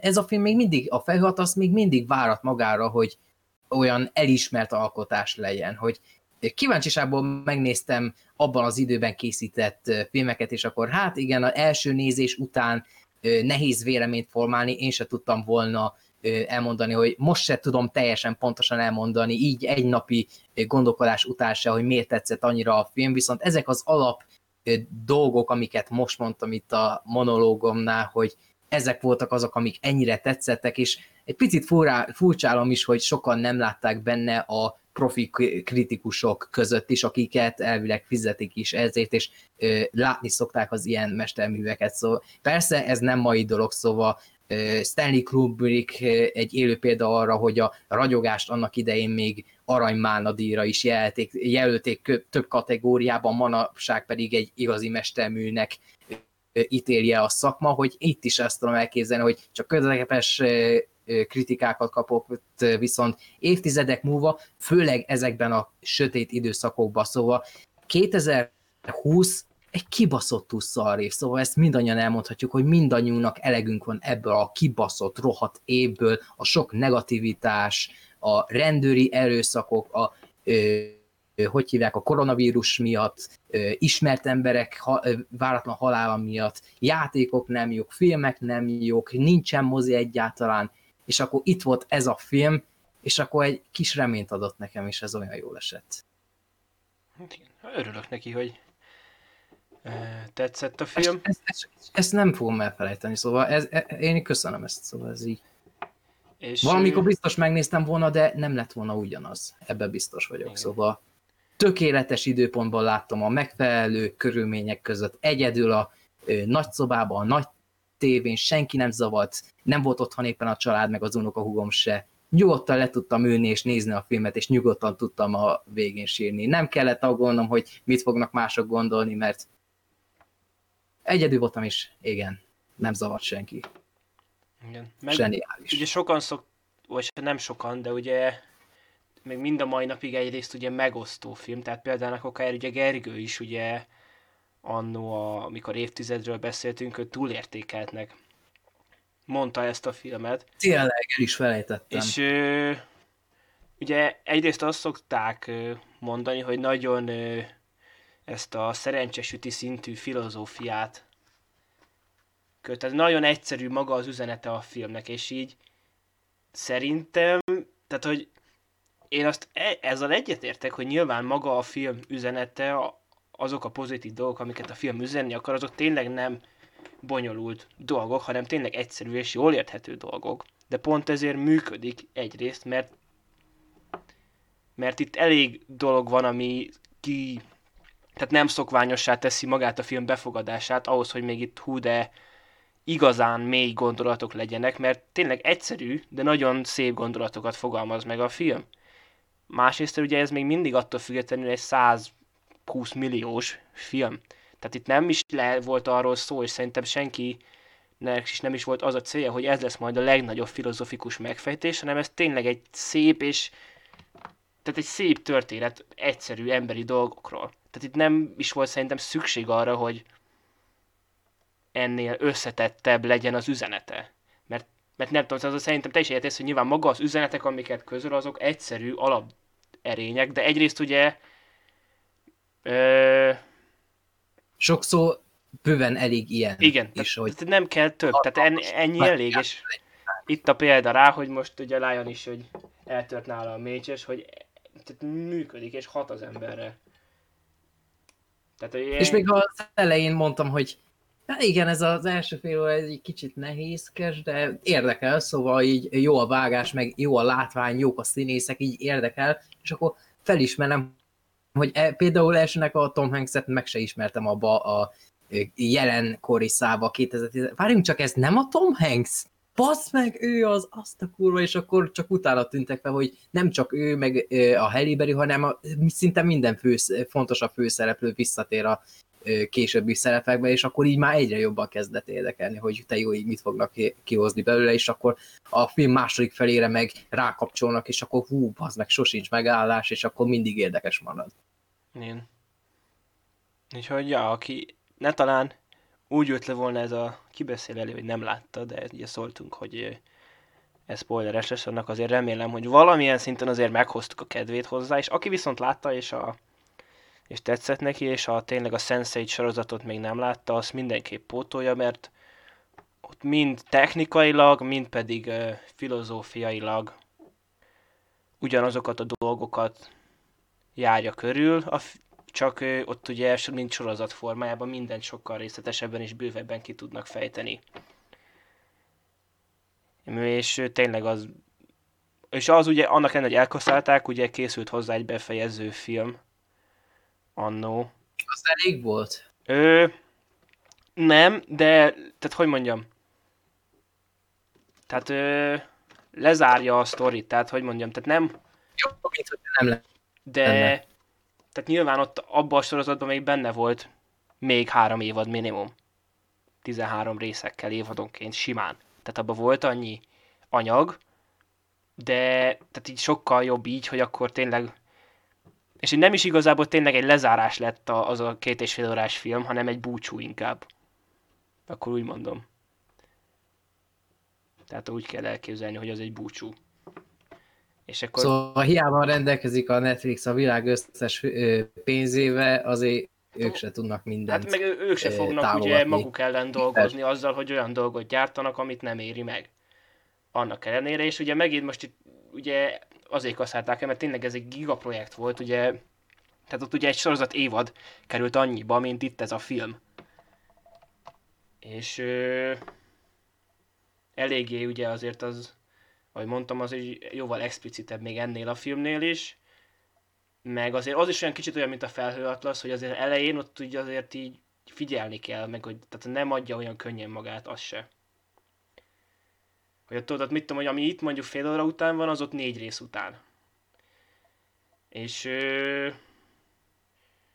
És ja, most nem tudom, hogy akartam, de igen, tehát a sense is mindenkinek ajánlom, aki meg kicsit is tetszett ez a film. Meg van egy másik film, ami szintén hasonló témaköröket jár körbe, és én azt is nagyon szeretem, de azzal majd még egy jóval későbbi háromfilmes adásba fogunk beszélni, amit most nem lövök le, hogy ne lőjem el a puskaporokat ilyen hamar, de lehet találgatni. Úgyhogy, ja. Egy ilyen csodálatos filmélmény után, egy ilyen csodálatos filmélmény után pedig én egy sakátanyát, sakátanyát ajánlok neked, szóval nem vedd ezt a rossz névet, Igen. de Erre most nem alakul. igaz, hogy e, mint, a, mint a Joker mondott, hogy azt kapod, amit megérdemelsz. És lehet, hogy te is azt mondod, hogy hú, eh, Igen, köszönöm, hogy, köszönöm, hogy megnézetted volt velem az a életemre. A Sakátanya című film, és megváltoztatta az életemet. Igen. Ilyen gyönyörű tündérmesét még soha nem. Igen, majd a Nem film láttam, után én is énekesnő mondani oda. akarok lenni. Ja, ja. Egy bárpótban persze. igen. Hogy na jó van, akkor ezúttal akkor ennyi lett volna ez a következő három filmes adás. Legközelebb ilyenkor remélhetőleg már a Doki is velünk lesz, és következőben ugye... Ugye... adás a Harry Potteres, meg az 50 filmes Igen, adás. Vagy ugye, 50. adás. Igen, tudom, következő megkérdezte 50 vele. filmes adás azért az kemény lenne. Ö, igen, Harry Potter valószínűleg jövő héten első négy Harry Potter filmről fogunk diskurálni, valószínűleg öten leszünk itt, tehát új rekord lesz. Azért is részben, azért is lett ketté bontva a Harry Potteres adás. Először az első négy film, és utána 50-es, 50. adás, ugye, ahol kérdez-felelek lesz, ahova eddig már egész szép számban érkeztek kérdések, de még mindig bárki, hogyha ne talántán szeretne nekünk kérdést feltenni, az elküldheti Facebookon a filmnéző lehel oldalnak, vagy e-mailben a filmnéző podcastkukacgmail.com-ra. Meg olyan, amit alá, adás elején kéne elmondanom, de mindig elfelejtem, hogy ugye a YouTube a főcsatornánk, de azon kívül az összes podcast alkalmazáson szinte hallgathatóak vagyunk, Spotify, Apple Podcast, Podcast Addict, meg az összes ilyen oldalon fönn vagyunk. Úgyhogy, ja, úgyhogy ennyi lenne. Ja, és ugye Twitteren is van külön filmnéző podcast oldal, ahol ugyanúgy, mint a Facebook oldalon, mindig ö, posztolom ugye a, azokat a filmeket, amik a következő adásokban ki lesznek beszélve, hogy aki úgy szereti hallgatni, hogy látta a filmeket, azt tudjon készülni. Úgyhogy akkor ennyi lenne ezúttal. Nem tudom, Lion, esetleg még valami mondandód van-e? Nincs. Nincs. Akkor... Nézzetek, nézzetek felhallgatsz, hogyha csak úgy meghallgattátok. Akkor köszönjük szépen mindenkinek, aki meghallgatott. Én Lehel voltam, itt volt velem Tom Lion, Sziasztok! és legközelebb majd újra találkozunk. Sziasztok!